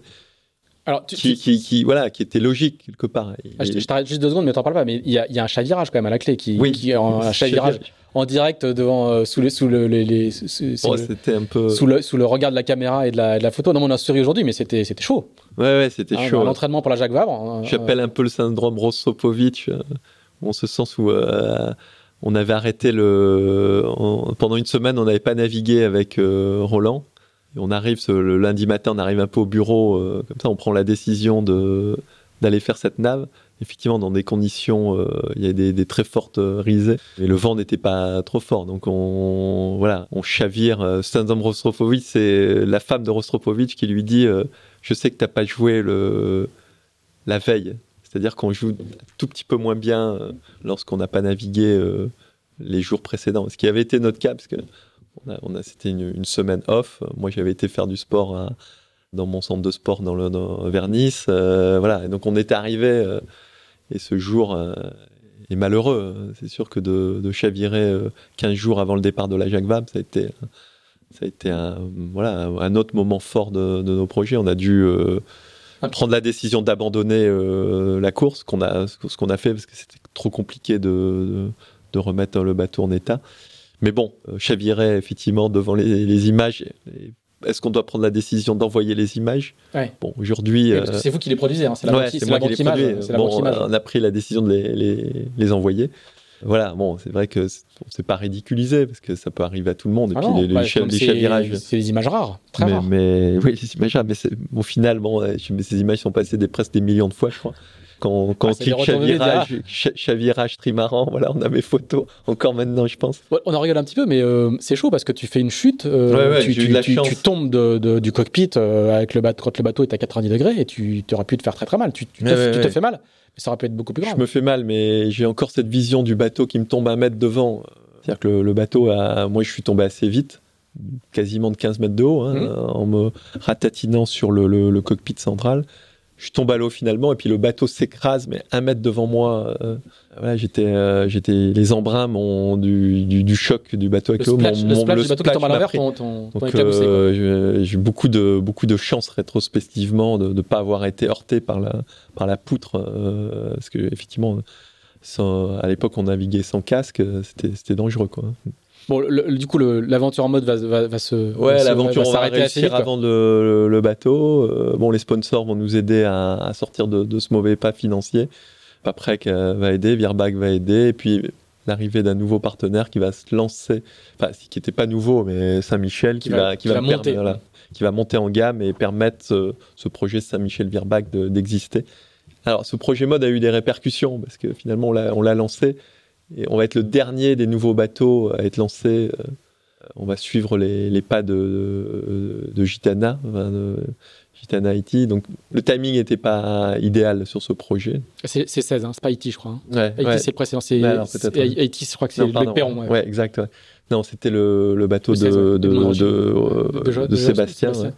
Bon, voilà, on a pris la décision finalement de, de construire dans leur moule. On va, on va, on va être en retard dans, dans tout ce projet. Et parce que du coup, tu, tu décides de faire un quatrième Vendée Globe euh, presque par défaut ou- Non, non, non, euh, c'était pas par parce que défaut. le- mode- le les- mode le s'est mode arrêté. avait été lancé avant le troisième Vendée. C'est-à-dire que j'avais pas le, j'avais pas le scénario du troisième, qui, qui, qui est tout de même un scénario difficile à vivre au niveau sportif. Quatrième, la place, la place un peu spéciale, Ouais.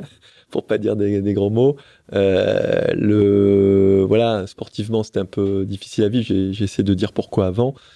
Donc revenir sur le Vendée, c'était une évidence finalement de- d'essayer de clôturer, euh, de, de boucler la boucle de, ce truc-là. Du coup, c'était pas forcément celui-là, comme vous êtes, euh, c'était pas forcément immédiatement sur le sur le suivant, si? Ouais, il s'est trouvé que bon, bah, tout le team était là, qu'on avait l'expérience du, du projet Vendée. Il fallait euh, qu'on trouve euh, un débouché, mais c'est pas par défaut. Parce que j'avais envie vraiment de, oui. vivre ce quatrième Vendée, de, de clôturer de façon, voilà, d'aller chercher ce podium. Bon, il s'est trouvé que le projet était un peu décalé dans le temps, et que moi, ça me correspond un peu moins aussi. Je, je suis pas, un- moi, je suis un homme de, il me faut du temps, voilà, euh, connaître mes bateaux, c'est important. On a toujours été plutôt dans les premiers bateaux à être mis à l'eau. Le timing de dernier bateau mis à l'eau, ça me plaisait assez moyennement. Donc, on fait une première Java avec euh, Fabien Delahaye qui est un peu calamiteuse. On Comme casse de le bateau, on n'était pas vraiment dans le comme, comme la plupart des foilers. Hein. Ouais, il y a, comme il y a, il y a que Pop qui arrive euh, Ça a été vraiment cette Jacques le, Vabre-là euh, en 2015. Ça a été un peu le désastre. ouais. On abandonne, on rentre. Bon, on- je fais des. Après, j'ai tous- mes entraînements, je les fais quasiment tout seul. Puis j'ai le malheur aussi de heurter un bateau de pêche. Alors, un peu, un peu mon erreur aussi. euh, euh, voilà, on a une petite erreur d'inattention. J'ai heurté un bateau de pêche ici en rentrant à, à Lorient, ça esquinte l'avant. Trois semaines de chantier, en plein mois d'entraînement où je devais. euh, voilà, et puis ce choix de voile qui n'a pas été mon choix de voile, mais j'avais pas assez le bateau dans la, dans la peau quelque part. Pas assez de- d'éléments de, de référence avec les autres bateaux. Euh, voilà, j'ai fait les entraînements à, à Port-la-Forêt, mais c'était souvent euh, finalement très peu. Ah, donc euh, je regrette un peu le comment dire le, le, projet qui court un peu après le temps tout le Oh, temps. voilà, qui court après le temps avec les, les problèmes qu'on doit régler, mais que et au final j'arrive avec un bateau prêt qui était robuste, dans lequel j'ai confiance, une deuxième paire de foils qu'on a qu'on avait construit, qui était vraiment cohérente. Mais il me manquait un tout petit peu de temps, euh, et voilà. Et puis après, je joue de malchance sur le début de course où je me fais euh, complètement scotcher sous Madère, sous un orage. euh, et j'avais pas de la voile qu'il fallait pour m'extirper. J'avais un grand Genac, mais qui avançait pas très vite. Et donc, euh, voilà, la course, c'est- pas hyper bien emmanché, même si, bon, la place de quatrième, finalement, aujourd'hui, c'est une bonne place. Il n'y a pas de souci. Le petit fait d'armes, ça a été le, le passage par le détroit de basse, qui était une bonne décision. Les gens me disaient, mais c'est n'importe quoi. Alors, il on va rappeler, hein, c'est dit qu'il a- peur. euh, C'est que tu- du coup, tu vas, tu vas monter tellement nord pour éviter une dépression euh, très Ouais. très violente hein, que tu vas passer dans le, le détroit. Le détroit de basse, c'est celui qui sépare la Tasmanie, qui est l'île au sud de l'Australie, très grande île, hein, et euh, l'Australie, Et, et l'Australie. qui est fameux normalement pour des conditions euh, difficiles, notamment sur les sur les Sydney Hobart. hein. Voilà, donc c'était un peu, c'était une bonne décision de- d'aller là parce que Yann, euh, qui était avec son bateau juste devant moi avec Jean Le Cam à l'époque, euh, je vais réussir à les passer euh, à ce moment-là finalement et, maintenir ce, petit matelas que j'avais dans le Grand Sud jus- jusqu'à la ligne d'arrivée. Ça a été, chaud. On termine, on est les concurrents à être terminés dans le plus petit intervalle puisque j'arrive une heure avant. Yann et une heure avant euh, Jean Le Cam, quoi. hein. donc euh, ça a été vraiment très très serré. Mais bon, j'arrive à maintenir cette place de quatrième, qui est une belle place, mais voilà, euh, Mais le podium est toujours pas là. Voilà. qui- et, et- et tu sais, quand, quand tu, quand tu finis celui-là, tu sais que c'est le dernier? En tout cas, que tu Bon, feras pas forcément le prochain. Je sais pas, je sais pas si c'est le dernier. Voilà, dernier, bah, la décision était claire dans ma tête, c'était de passer le témoin un petit peu. moi, je, je, bah, je suis un homme d'entreprise, je, je visualise la pérennité de l'entreprise, donc l'idée c'était de, de passer le, le témoin. Bon, je pense que euh, voilà, on s'est donné les moyens pour trouver, euh, faire cette Jacques Vabre 2017 qu'on gagne de façon assez magistrale. Donc C'était- avec Yann c'est- C'était vraiment une très très belle, euh, très très belle course pour moi. Ça m'a, vraiment fait plaisir de gagner ce- cette, course. Et puis bon, l'idée c'était de passer le témoin à Yann en- à travers Absolute Dreamer, de trouver des fonds pour Yann. Malheureusement, on n'y est pas arrivé. Alors Absolute Dreamer, hein, c'est la société qui porte tes projets depuis. euh, voilà. et c'est- le nom de tes bateaux. Voilà. Bon, c'est vrai qu'on n'y est pas arrivé. Est-ce qu'on ouais, c'est extrêmement difficile de trouver de l'argent, forcément. Est-ce qu'on s'est bien donné les moyens? Est-ce qu'on a eu le bon positionnement? Est-ce que Yann était la bonne personne? Est-ce que moi j'étais assez motivé? Voilà, je sais, On ne sait jamais, hein, mais c'est vrai que c'était un peu un constat d'échec. À un moment, on a dû jeter l'éponge en disant le timing est plus bon. Ouais, il va quand même faire une route du Rhum. hein. Voilà, on a fait une route du Rhum avec Yann. euh, ça c'est une belle place de second. Euh, les choses se sont, voilà, professionnellement, je pense que on est irréprochable sur ce coup-là. Alors après, un autre Vendée Globe ou pas, l'avenir le dira. Forcément, c'est une course. euh, il faut un équilibre finalement, l'avoir envie d'y aller, avoir. euh, mais c'est une vraie décision. hein. On le voit, tous les sportifs là. Regardez le, le désarroi d'un, Alex Thompson euh, sur sa course, le désarroi d'une Samantha Davis. C'est un vrai choix de, de vie. Hein. Euh, Je pense qu'on mesure pas forcément on le, mesure pas le les niveau d'engagement que, voilà, que ça, que ça euh, réclame. euh, niveau d'engagement, c'est une véritable entreprise, un commitment, comme on dit, un engagement très fort. Donc tu, tu- tu ne, tu ne dis pas qu'un jour ou l'autre, euh, il n'y aura pas une Bon, pour petite l'instant, étincelle. je- Pour l'instant, non, mais. euh, Pour l'instant, je reste sur, mon, sur ma ligne de conduite. On a vu quelques fois le dériver un petit peu dans, dans ce podcast. ouais. Donc, euh, non, non, pour l'instant, ça me paraît. euh, encore une fois, euh, quand on voit Jean, on est ébahi, on dit il faut y aller, machin. On voit pas tout ce qu'il y a derrière. Probablement. Très bien. Eh ben, merci Jean-Pierre. Voilà, Tu- bah, tu- avec tu grand plaisir. Tu te demandais si, ça, si, si on arriverait à, à faire euh, aussi long. Bah, tu vois, on a fait, on a, on a fait aussi long. On a fait pas mal. On a fait pas mal. C'était très très bien. Bah, merci pour le. Les histoires sont longues. Merci pour ça. Bah, forcément, c'est pour moi beaucoup d'émotion de, de parler de tout ça, euh, parce que c'est tout un pan de vie et, et je suis très fier d'avoir vécu cette, de vivre, hein, parce que c'est pas, je là, je suis pas au passé, je, non, je non, continue à le vivre très jeune encore. et de vivre plein de courses passionnantes euh, encore. euh, merci de vous intéresser à mon histoire finalement. Eh ben, merci à toi. Merci beaucoup de, nous avoir accordé euh, autant de temps. Merci à nos auditeurs si vous nous avez suivis euh, jusque-là. Comme d'habitude, n'hésitez pas à nous, à nous dire euh, si vous avez apprécié ou pas, ce qu'on peut améliorer, ce qui est très bien, ce qui est pas bien. N'hésitez pas. On répond à tout le monde, même si ça nous prend souvent du temps. Si vous avez apprécié ce podcast, en particulier sur Apple Podcast, n'hésitez pas à mettre 5 étoiles au petit classement. Je le dis à chaque fois, mais c'est important. C'est important pour le référencement et pour que Into the Wind soit euh, plus connu. On se retrouve donc euh, dans 15 jours, après les fêtes de fin d'année. Je ne sais pas encore avec qui. On essaiera de, de trouver une autre belle histoire à raconter. Merci Jean-Pierre, à bientôt. Merci Salut. euh, Pierre-Yves. Merci d'avoir écouté ce nouvel épisode d'Into the Wind produit par Tip Shaft. Si vous l'avez apprécié, n'hésitez pas à le partager, n'hésitez pas non plus à nous dire ce que vous en pensez, en bien ou en mal. Euh, Merci également à nos amis spécialistes de l'accastillage de Carver, partenaire de cet épisode. On se retrouve dans 15 jours pour un nouvel Into the Wind. À bientôt!